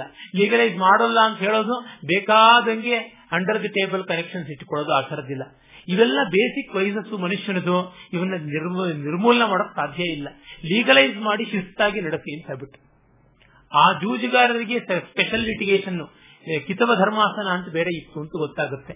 ಆಮೇಲಿಂದ ನಾವಲ್ಲಿ ಆ ಜೂಜಿನ ಕಟ್ಟಿಯಲ್ಲಿ ಯಾವ್ಯಾವ ರೀತಿಯಾಗಿ ಪಣ ಇಡ್ತಾರೆ ಫ್ರೆಂಡ್ಲಿ ಆಗಿ ಇಡುವಂತ ಪಣ ಎಂಥದ್ದು, ಆಮೇಲೆ ರಿಸ್ಕ್ ಫ್ಯಾಕ್ಟರ್ಸ್ ಹೇಗೆ ಇನ್ವಾಲ್ವ್ ಆಗುತ್ತೆ, ಇವೆಲ್ಲ ಕೂಡ ತುಂಬಾ ಚೆನ್ನಾಗಿ ಬರುತ್ತೆ ವಿವರಗಳು. ಆಮೇಲೆ ನಾವು ವಾಕ್ಪಾರುಷ್ಯದ ಬಗ್ಗೆ ಕಾಣ್ತೀವಿ. ಬೈಗಳು, ಇದು ತುಂಬಾ ಚೆನ್ನಾಗಿರುವಂತಹದ್ದು ಎಷ್ಟು ಸಣ್ಣ ಸಣ್ಣ ತಪ್ಪುಗಳನ್ನು ಕೂಡ ಗಮನಿಸ್ತಾ ಇದ್ರು ಆ ಕಾಲದಲ್ಲಿ, ಅವೆಲ್ಲಕ್ಕೂ ಕೂಡ ಪೆನಾಲ್ಟಿ ಹಾಕ್ತಾ ಇದ್ರು ಅಂತ ಅನ್ನೋದಕ್ಕೆ ನೋಡಿ, ಆ ಜೂಜಿನಲ್ಲಿಯೇ ಕೋಳಿ ಜಗಳಕ್ಕೆ ಬೇರೆ ತರದ್ದು ಟಗರ ಕಾಳಗಕ್ಕೆ ಬೇರೆ ತರದ್ದು ಇತ್ತಿತ್ತಿರಿ ಲಾವ ಇವುಗಳ ಕಾಳಗಕ್ಕೆ ಬೇರೆ, ನಿರ್ಜೀವ ಸಜೀವ ಅಂತ ದ್ಯೂತ ಎರಡು ತರಹ ಅಂತ. ಪಾನ್ಸ್ ಇಟ್ಟುಕೊಂಡು ಆಡುವಂತಹದ್ದು ನಿರ್ಜೀವ ಆದರೆ ಈ ಪ್ರಾಣಿಗಳನ್ನು ಇಟ್ಟುಕೊಂಡು ಆಡುವಂತದ್ದು ಸಜೀವ. ಹಾಗೇನೆ ಈಗ ಅಂಕ ಕಾಳಗ ಅಂತ ಬರುತ್ತೆ. ಅದೇ ಕಾಲದಲ್ಲಿ ವಿಕ್ರಮಾದಿತ್ಯನ ಮಗ. ವಿಕ್ರಮಾದಿತ್ಯ ಅರವತ್ತು ವರ್ಷಕ್ಕೂ ಹೆಚ್ಚು ಕಾಲ ರಾಜ್ಯ ಆಳ್ದ. ಅವನ ಮಗ ಸೋಮೇಶ್ವರ ತಂದೆ ಮೇಲೆಲ್ಲ ಕಾನ್ಸ್ಪೈರ್ ಮಾಡದೆ ತಾನು ಅನೇಕ ಶಾಸ್ತ್ರಗಳನ್ನು ಓದಿ ಅದ್ಭುತವಾದ ವಿಶ್ವಕೋಶ ಗ್ರಂಥ ಮಾನಸೋಲ್ಲಾಸ ಅನ್ನುವುದನ್ನು ಬರೆದ. ಆ ಒಂದು ಗ್ರಂಥದಲ್ಲೆಲ್ಲ ಬೇಕಾದಷ್ಟು ಸಮಕಾಲೀನ ಸಮಾಜ ವಿಚಾರಣೆಗಳು ಎಲ್ಲ ಅನುಭವಿಸಿ ಬರೆದದ್ದು ಕಾಣಿಸುತ್ತೆ. ಆನೆ ಜೊತೆ ಫೈಟ್ ಮಾಡ್ತೀನಿ, ತನಗಿಷ್ಟು ಲಕ್ಷ ಕೊಡಿ. ಹುಲಿ ಜೊತೆ ಫೈಟ್ ಮಾಡ್ತೀನಿ ಅಂತ ಹೇಳ್ಬಿಟ್ಟಿದ್ರೆ ದುಡ್ಡು ತಗೊಂಡು ತಾನು ಬದುಕಿ ಗೆದ್ದು ಉಳಿದ್ರೆ ಇವೆಲ್ಲ ಸಿಗುತ್ತೆ. ಸತ್ತರೆ ಮನೆಯವ್ರಿಗೆ ಸಿಗುತ್ತೆ ದುಡ್ಡು ಅಂತ ಬರುವಂತವರಿದ್ರು ಅದು ಅಂಕ ಅನ್ನುವಂಥದ್ದು ಒಂದು ಕಾಳಗ. ಅಲ್ಲೆಲ್ಲ ಯಾವ ರೀತಿಯ ರೈಟ್ಸ್ ಇವೆಲ್ಲದರ ವಿವರಣೆಗಳು ಬರುತ್ತೆ. ನೋಡಿ ಅಲ್ಲಿ ಬರುತ್ತೆ, ಸತ್ಯಾಸತ್ಯ ಯಥಾ ಸ್ತೋತ್ರೈ ನ್ಯೂನಾಂಗೆ ನ್ಯೂನಾಂಗೆ ಇಂದ್ರಿಯ ರೋಗಿಣ, ನ್ಯೂನಾಂಗೇಂದ್ರಿಯ ರೋಗಿಣ, ಕ್ಷೇಪಂ ಕರೋತಿ ಚೇದ್ದಂಡ್ಯ ಪಣಾನ್ ಅರ್ಧತ್ರಯೋದಶಾನ್. ಹದಿಮೂರುವರೆ ಪಣದಷ್ಟು ಪೆನಾಲ್ಟಿ ಹಾಕಬೇಕು ಯಾರಿಗೆ ಅಂದ್ರೆ ಕುರುಡನಿಗೆ, ಆಹಾ, ಸಮಲಾಕ್ಷ ಅಂತ ಗೇಲಿ ಮಾಡಿದ್ರೆ ಇಲ್ಲದ ಅಂಗವನ್ನ ಕಂಡು ಅವನಿಗೆ ಹೆಚ್ಚಿನ ಅಂಗ ಇದೆ ಅಂತ. ಹೇಳುವುದು ತುಂಬಾ ನೋವು ಅಂತ, ಆ ತರದ್ ಮಾಡಬಾರದು ಅಂತ ಆಗುತ್ತೆ. ಆಮೇಲೆ ಬೈಗಳನ್ನು ಯಾವ್ಯಾವ ರೀತಿ ಬೈಬಹುದು? ಒಬ್ಬ ಮೂರ್ಖ, ಅಯೋಗ್ಯ ಅಂತ ಬೈಯೋದು, ಮತ್ತು ಅಮ್ಮ ಅಕ್ಕ ಹೆಂಡತಿ ಅಂತ ಆ ಹೆಸರು ಹಿಡಿದು ಕೆಟ್ಟ ಕೆಟ್ಟ ಬೈಗಳು, ಆ ಬೈಗಳನ್ನು ಕೂಡ ಉಲ್ಲೇಖ ಮಾಡ್ತಾರೆ. ಹಾಗೆಲ್ಲ ಬೈಯುವಂತಹದ್ದು ಅನ್ಪಾರ್ಲಿಮೆಂಟ್ ವರ್ಡ್ಸ್, ಅವುಗಳಿಗೆ ಎಷ್ಟು ಪೆನಾಲ್ಟಿ ಹಾಕುವಂತದ್ದು ಒಬ್ಬರ ಜಾತಿ ಹಿಡಿದು ಬೈದರೆ ಎಷ್ಟು? ಈ ಬ್ರಾಹ್ಮಣರೆಲ್ಲ ಹೀಗೆ ಅಯೋಗ್ಯರು ಅಂತ ಬೈಯೋದಾದ್ರೆ ಈ ವಿಶ್ವಾಮಿತ್ರ ಗೋತ್ರದವರೆಲ್ಲ ದುರ್ವಾಸನಂತವರು ಅಂತ ಬಯ್ಯೋದು, ಈ ತರದ್ದು ಒಂದೊಂದು ಪರ್ಟಿಕ್ಯುಲರ್ ಆಗಿ ಒಂದೊಂದು ಪ್ರಾಂತಕ್ಕೆ ಒಂದೊಂದು ವರ್ಣಕ್ಕೆ ಹಾಗಾಗಿ ಬಂದಂತ ಬೈಗಳು ಅದಕ್ಕೆ ಎಷ್ಟು ಪೆನಾಲ್ಟಿ ಅಂತ ಇದು ಕೌಟಿಲ್ಯನ ಕಾಲದಿಂದ ಇದ್ದಂತದ್ದು ಕಾಣಿಸುತ್ತೆ. ಅಂದ್ರೆ ವಾಕ್ಪಾರುಷ್ಯವನ್ನು ಎಷ್ಟು ಗಮನಿಸಿದ್ರು ಅಂತ ಅನ್ನೋದು ಗೊತ್ತಾಗುತ್ತೆ. ಮತ್ತು ದಂಡಪಾರುಷ್ಯ ಆಮೇಲೆ ವಾಕ್ಪಾರುಷ್ಯದಲ್ಲಿ ನಿನ್ ಕೈ ಕತ್ತರಿಸ್ತೀನಿ ನೋಡು ನಿನ್ ನಾಲ್ಗೆ ಕತ್ತರಿಸ್ತೀನಿ ನೋಡು ಅಂತ ಅಂದ್ರೆ ಏನ್ ಪೆನಾಲ್ಟಿ ಅಂತ? ಪ್ರತಿಯೊಂದಕ್ಕೂ ಪ್ರತ್ಯೇಕವಾಗಿ ಕ್ಯಾಟಗರೈಸ್ ಮಾಡಿದ್ದಾರೆ. ಹಾಗೇನೆ ಹೊಡೆದೇ ಬಿಡ್ತಾನೆ, ಕೈಯೇ ಮುರಿದು ಬಿಡ್ತಾನೆ ಆವಾಗ ಎಂಥದ್ದು ಕರಪಾದ, ಕರಪಾದಾದಿ ತ್ರೋಟನೇ ದಂಡ. ಲೋಹಿತ ದರ್ಶನೆ. ರಕ್ತ ಸುರಿಯುವಷ್ಟು ಹೊಡೆದರೆ ಏನು? ಬಾಸುಂಡೆ ಬಿದ್ದಷ್ಟು ಹೊಡೆದರೆ ಯಾವ ಪೆನಾಲ್ಟಿ ಕೈ ಕತ್ತರಿಸಿದರೆ ಎಷ್ಟು? ಕಾಲ್ ಕತ್ತರಿಸಿದ್ರೆ ಎಷ್ಟು? ಅಲ್ಲಿ ಎಡಗೈ ಎಷ್ಟು? ಬಲಗೈ ಎಷ್ಟು? ಎಲ್ಲ ಕೊಟ್ಟಿದ್ದಾರೆ. ಅಂದ್ರೆ ಅಮೆರಿಕಾದವರು ಯೋಚನೆ ಮಾಡೋಕ್ ಸಾಧ್ಯ ಇಲ್ಲ ಈ ರೀತಿಯಾದ ಮಾನನಷ್ಟ ಮೊಕದ್ದಮೆಗಳು ಈ ಥರದ್ದೆಲ್ಲ ಕೂಡ ಅವ್ನು ನಮ್ಮನೆ ಮರ ಒಂದು ಬಂದ್ಬಿಟ್ಟು ಕಡಿದು ಬಿಡ್ತಾನೆ. ನಮ್ಮನೆ ನಾಯಿ ಹೊಡೆದು ಬಿಡ್ತಾನೆ. ಆವಾಗ ಎಂತದ್ದು ಈ ರೀತಿಯಾದ ವಿವರಗಳು ಕೂಡ ತುಂಬಾ ಉಂಟು. ಇಷ್ಟು. ಆಮೇಲೆ ಸಾಹಸ, ಕಳ್ಳತನ. ಅದಕ್ಕೆ ಬರುವಂತದ್ದೇನು ಆಮೇಲೆ ಮಾರ್ಬಿಟ್ರು ಗೂಡ್ಸ್ ಡೆಲಿವರಿ ಮಾಡಲಿಲ್ಲ. ಕ್ಯಾಶ್ ತಗೊಂಡಿದ್ದಾನೆ, ಗೂಡ್ಸ್ ಡೆಲಿವರಿ ಮಾಡಿಲ್ಲ. ಆಗ ಏನು? ಸಂಭೂಯ ಸಮುತ್ಥಾನ ಪಾರ್ಟ್ನರ್ಶಿಪ್ನಲ್ಲಿ ಮಾಡೋ ವ್ಯವಹಾರ. ಅದರಲ್ಲಿ ಬರುವಂತ ಸಮಸ್ಯೆಗಳು ಏನು? ಆಮೇಲಿಂದ ಅನ್ಲಾಹುಲ್ ಆಕ್ಟ್ಸ್ ಅಂತ ಏನು ಮಾಡ್ತಾರೆ? ಅದು ಸಾಹಸ ಅಂತ ಕರೀತಾರೆ. ಅಂಥದ್ದಕ್ಕೆಲ್ಲ ಹೇಗೆ ಅಂತೆಲ್ಲ ಬರುತ್ತೆ. ಆಮೇಲೆ ಹಿಂಗಸರನ್ನ ಚುಡಾಯಿಸೋದು, ಅವ್ರನ್ನ ಎಕ್ಸ್ಪ್ಲಾಯ್ಟ್ ಮಾಡುವಂತದ್ದು ಸ್ತ್ರೀ ದೂಷಣೆ ದಂಡ, ಮಿಥ್ಯಾಭಿಶಂಸನೆ. ಈ ಹೆಂಗಸರ ಮೇಲೆ ಇಲ್ಲ ಸಣ್ಣದ ಅಪವಾದ ಹೊರಿಸ್ಬಿಟ್ರೆ ಗೂಬೆ ಕೂಡಿಸುವಂತದ್ದು ಅಂತೀವಲ್ಲ ತಲೆ ಮೇಲೆ. ಹಾಗೆ ಮಾಡಿದಾಗ ಏನು? ಮತ್ತು ವೇಶ್ಯರ ಜೊತೆಗೆ ತಗಾದೆ ಬಂದಾಗ ಹೇಗೆ? ವಿಮೆನ್ ಲೇಬರ್ನ ಎಕ್ಸ್ಪ್ಲಾಯ್ಟ್ ಮಾಡಿದಾಗ ಹೇಗೆ? ಅಬ್ಯೂಸಿಂಗ್, ಈ ತರದಕ್ಕೆಲ್ಲ ಯಾವ ರೀತಿಯಾದದ್ದು? ಅಷ್ಟು ಕೂಡ ಬರುತ್ತೆ. ಅಂದ್ರೆ ತುಂಬಾ ತುಂಬಾ ವಿವರವಾಗಿ ಬಂದಿದೆ ಈ ಎಲ್ಲಾ ಅಂಶಗಳು ಕೂಡ ನಮಗೆ ಗೊತ್ತಾಗುತ್ತೆ. ಈ ತರದಷ್ಟನ್ನು ನಾವು ವ್ಯವಹಾರಾಧ್ಯಾಯದಲ್ಲಿ ಕಾಣ್ತೀವಿ. ಮತ್ತು ಪ್ರಾಯಶ್ಚಿತ್ತಾಧ್ಯಾಯದಲ್ಲಿ ವಿಸ್ತಾರವಾಗಿ ಆಶೌಚ ಪ್ರಕರಣ ಬರುತ್ತೆ. ಯಾರ ಸತ್ತರೆ ಎಷ್ಟು ಸೂಚಕ, ಸೂತಕ, ಯಾರಿಗೆ ಯಾವ ತರ ಸೂತಕ ಇಲ್ಲ ಅಂತ. ಅದಾದ ಮೇಲೆ ಆಪದ್ಧರ್ಮದ ಬಗ್ಗೆ ಬರುತ್ತೆ. ಅಂದ್ರೆ ಅದು ನಿಯತವಾಗಿ ಮಾಡುವಂತದ್ದಲ್ಲ ಆಪತ್ಕಾಲದಲ್ಲಿ ಬಂದಾಗ ತಿನ್ನಬಾರದನ್ನು ತಿನ್ನಬೇಕು ಮಾಡಬಾರದನ್ನು ಮಾಡಬೇಕು ಆಡಬಾರದನ್ನು ಆಡಬೇಕಾದಂತದ್ದು ಬರುತ್ತೆ. ಆಗ ಹೇಗೆ? ನಿಷೇಧ ಮಾಡಿರುತ್ತೆ. ಅದಕ್ಕೆ ಎಕ್ಸಂಪ್ಷನ್ ಆ relaxation at the time of such terminal conditions testing conditions ಆವಾಗ ಹೇಗೆ ಅಂತ. ಆಮೇಲೆ ವಾನಪ್ರಸ್ಥ ಧರ್ಮ ಪ್ರಕರಣ ಯತಿ ಧರ್ಮ ಪ್ರಕರಣ, ಅವುಗಳು ಬರುತ್ತವೆ. ಅದು ತುಂಬಾ ವಿಸ್ತಾರವಾಗಿ ಬಹಳ ಚೆನ್ನಾಗಿದೆ. ಆಮೇಲೆ ಪ್ರಾಯಶ್ಚಿತ್ತದ ವಿವರಗಳು, ಅನೇಕ ಅಪರಾಧಗಳು, ಮಹಾ ಸಪ್ತ ಮಹಾ ಪಂಚ ಮಹಾಪಾತಕಗಳು ಯಾವುವು? ಆ ಪಾತಕಗಳಿಗೆ ಯಾವ್ಯಾವ ರೀತಿ ಪರಿಹಾರ? ಉಪಪಾತಕಗಳು ಯಾವುವು? ಆ ಉಪಪಾತಕಗಳಿಗೆ ಹೇಗೆ ಪರಿಹಾರ? ಮತ್ತು ಕೃಷ್ಣ, ಚಂದ್ರಾಯಣ ಇತ್ಯಾದಿ ವ್ರತಗಳ ವಿವರಗಳು ಇವುಗಳನ್ನೆಲ್ಲವನ್ನೂ ಕೊಡ್ತಾರೆ. ನೋಡಿ, ಯತಿಧರ್ಮ ಪ್ರಕರಣ ಅನ್ನೋದನ್ನ ಸುಮ್ಮನೆ ನೋಡಿದ್ರೆ ಸಾಕು, ಗೊತ್ತಾಗುತ್ತೆ. ಮನವಾದಿ ಸ್ಮೃತಿಗಳಲ್ಲಿ ಸಾಮಾನ್ಯ ಬರುತ್ತೆ. ಸಂಗೀತ ಇತ್ಯಾದಿಗಳನ್ನು ದೂರ ಇಡಬೇಕು ಅಂತ.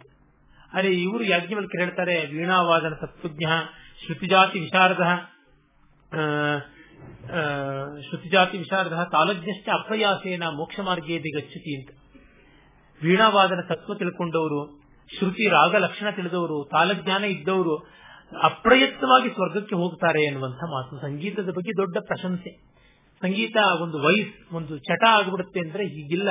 ಅದನ್ನ ಪ್ರಣವ ಸಾಧನವಾಗಿ ಗಾಂಧರ್ವ ವಿದ್ಯೆಯನ್ನ ನಾದಿಯೋಗವಾಗಿ ಮಾಡ್ಕೊಳ್ಬಹುದು ಅನ್ನುವಂತ ಮಾತು ಬರುತ್ತೆ. ಆಮೇಲೆ ಒಂದು ಪಕ್ಷ ನೀವು ಮೋಕ್ಷ ಕೊಡೋದಿಲ್ಲ ಅಂದ್ರೂ ಸದಾಶಿವನ ಸಾನ್ನಿಧ್ಯ ಇದ್ದೇ ಇರುತ್ತೆ ಅನ್ನುವಂಥದ್ದು ಹೀಗೆಲ್ಲ ಬರುತ್ತೆ. ಆಮೇಲೆ ಕೃಷಿ ಶಿಲ್ಪಂ ಭೃತಿರ್ವಿದ್ಯಾ ಕುಸೀದಂ ಶಕಟಂ ಗಿರಿಹಿ ಸೇವಾನುರೂಪಂ ನೃಪೋ ಭೈಕ್ಷ್ಯಂ ಆಪತ್ತವು ಜೀವನಾನಿತು ಅಂತ ಹೇಳ್ತಾ ಆಪತ್ ಧರ್ಮದಲ್ಲಿ ಕೃಷಿಯನ್ನು ಯಾರು ಮಾಡಬಹುದು ಶಿಲ್ಪವನ್ನು ಯಾರು ಮಾಡಬಹುದು ಯಾರು ಯಾರಿಗೂ ಚಾಕರಿಗೆ ಸೇರಬಹುದು ಆಮೇಲೆ ಲೇವಾದೇವಿ ಮಾಡಬಹುದು ಗಾಡಿ ಹೊಡೆದು ಉದ್ಯೋಗ ಮಾಡ್ಕೋಬಹುದು ಕಡೆಗೆ ಭಿಕ್ಷೆಯನ್ನು ಕೂಡ ಎತ್ತಬಹುದು. ಎಲ್ಲ ವರ್ಣಕ್ಕೂ ಎಲ್ಲ ಕೆಲಸಗಳು ಆಗ ವಿಹಿತವಾಗಿಬಿಡುತ್ತೆ ಎನ್ನುವಂತ ಮಾತನ್ನು ಹೇಳ್ತಾರೆ. ಆಮೇಲೆ ನಾಶ್ರಮ ಕಾರಣಂ ಧರ್ಮೇ ಕ್ರಿಯಮಾಣೋ ಭವಿದ್ಯ ಸಹ ಅಥವಾ ಯದಾತ್ಮನೋ ಅಪತ್ಯಂ ಪರೇಶಾಮ್ನ ಸದಾಚರೇ. ಯಾವ ಆಶ್ರಮದ ಉದ್ದಲ್ಲಿದ್ರೂ ಒಳ್ಳೆ ಕೆಲಸ ಮಾಡಬಹುದು. ಧರ್ಮಕ್ಕೆ ಆಶ್ರಮವೇ ಕಾರಣವಾಗೋಲ್ಲ. ತನಗೆ ಯಾವುದು ಪ್ರತಿಕೂಲ ಅನ್ಸುತ್ತೋ, ತನಗೆ ಯಾವುದು ಅಹಿತ ಅನ್ಸುತ್ತೋ ಅದು ಬೇರೆಯವರಿಗೂ ಮಾಡಬಹುದು. ಸತ್ಯಂ ಅಸ್ತೇಯಂ ಅಕ್ರೋಧ ಕ್ರೀಹಿ ಶೌಚಂ ದೀಹಿ ಧೃತಿ ದಮಃ ಸಂಯತೇಂದ್ರಿಯತ ವಿದ್ಯಾ ಧರ್ಮ ಸರ್ವೈ ಹೃದಾಸೃತ ಅಂತ ಸಾಮಾನ್ಯ ಧರ್ಮಗಳನ್ನ ಮತ್ತೆ ಒತ್ತಿ ಹೇಳ್ತಾರೆ. ಆಮೇಲೆ ಆತ್ಮಸ್ವರೂಪವನ ಅನಾದಿರಾತ್ಮ ಕಥಿತ, ತಸ್ಯಾದಿಸ್ತು ಶರೀರಕಂ, ಆತ್ಮಸ್ತು ಜಗತ್ಸರ್ವಂ ಜಗದಶ್ಚ ಆತ್ಮಸಂಭವ ಅಂತ ಈ ದೇಹಾತ್ಮಗಳ ಸಂಬಂಧ, ಜಗಜ್ಜೀವ ಈಶ್ವರಗಳ ಸಂಬಂಧ ಇವನ್ನೆಲ್ಲವನ್ನು ಹೇಳ್ತಾರೆ. ಆಕಾಶಮೇಕಂ ಹಿ ಯಥ ಘಟಾದಿಷು ಪೃಥಕ್ ಭವೇತ್ ತಥಾತ್ಮೈಕೋ ಶನೇಕಶ್ಚ ಜಲಾಧಾರೇಶ್ವ ಜಲಾಧಾರೇಶ್ವ ಅಂಶುಮಾನ್. ಒಂದೇ ಸೂರ್ಯ ಸಾವಿರಾರು ಜಲಾಶಯಗಳಲ್ಲಿ ಹೇಗೆ ಪ್ರತಿಫಲಿಸ್ತಾನೋ ನಾನಾ ರೀತಿಯಾಗಿ ಒಂದೇ ಸ್ಪೇಸ್ ಒಂದೊಂದು ಪಾತ್ರೆಯಲ್ಲೂ ಒಳಗಡೆ ಇಂಟರ್ನಲ್ ಸ್ಪೇಸ್ ಡಿಫರೆಂಟ್ ಆಗಿ ಹೇಗೆ ತೋರುತ್ತೋ ಹಾಗೆ ಒಂದೇ ಪರತತ್ವ, ಒಂದೇ ಆತ್ಮ ಎಲ್ಲ ಕಡೆಯಲ್ಲೂ ಪ್ರತಿಫಲಿಸ್ತಾ ಇದೆ. ಆ ಕಾರಣ ಯಾರನ್ನ ಯಾರು ಅನ್ಯಾಯಕ್ಕೆ ಒಳಪಡಿಸಬಾರದು ಅಂತ. ಅದಲ್ಲದೆ ನ್ಯಾಯ ನ್ಯಾಯ ಆಗತ ಧನ ತತ್ವಜ್ಞಾನ ನಿಷ್ಠ ಅತಿಥಿ ಪ್ರಿಯ ಶ್ರಾದ್ದಕೃತ್ ಸತ್ಯವಾದಿ ಚ ಗೃಹಸ್ಥೋಪಿ ಮುಚ್ಚತೆ ಸನ್ಯಾಸಿಗೆ ಮೋಕ್ಷ ಅಂತ ಇಲ್ಲ.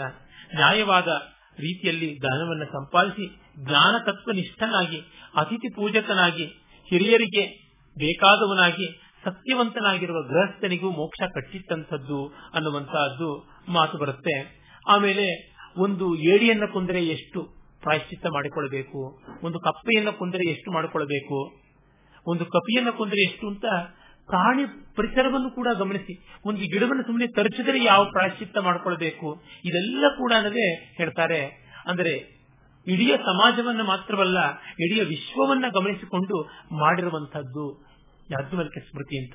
ಬರೀ ಯಾಜ್ಞವಲ್ಕ್ಯ ಸ್ಮೃತಿ ಮಾತ್ರವಲ್ಲ, ಸಮಗ್ರ ಭಾರತೀಯ ಸಂಸ್ಕೃತಿಯಲ್ಲಿ ಎಲ್ಲ ಪ್ರಮುಖ ಸ್ಮೃತಿಗಳು ಆಚಾರ ವ್ಯವಹಾರ, ಧರ್ಮಶಾಸ್ತ್ರ ಗ್ರಂಥಗಳು ಕೂಡ ಇದನ್ನು ಹೇಳಿವೆ ಅಂತ ಗೊತ್ತಾಗುತ್ತೆ. ಅಂತ ಒಂದು ದೊಡ್ಡ ಕೊಡುಗೆಯನ್ನ ಯಾಜ್ಞವಲ್ಕ್ಯರು ನಮ್ಮ ಪಾಲಿಗೆ ಕೊಟ್ಟಿದ್ದಾರೆ. ಹಾಗಾಗಿ ಅವರಿಗೆ ವಿಶೇಷವಾದ ಕೃತಜ್ಞತೆ ಎಂದರೆ ಅವರ ಕೊಡುಗೆಯನ್ನು ನಾವು ಓದಿ ಅರ್ಥ ಮಾಡಿಕೊಂಡು ಯಥಾಶಕ್ತಿ ಅಳವಡಿಸಿಕೊಳ್ಳುವಂತಹದ್ದು ಈ ಒಂದು ಅವಕಾಶ ನನಗೆ ಬಂದು ಯಾಜ್ಞವಲ್ಕ್ಯರ ಎಲ್ಲ ದರ್ಶನಗಳನ್ನ ಮತ್ತೆ ನೋಡುವಂತಹ ಭಾಗ್ಯ ಬಂತು. ಆ ಕಾರಣ ಆಯೋಜಕರಿಗೆ ಪ್ರಾಯೋಜಕರಿಗೆ ಎಲ್ಲರಿಗೆ ಒಂದನೇ ನಿಮಗೂ ಒಂದನೇ ನಮಸ್ಕಾರ.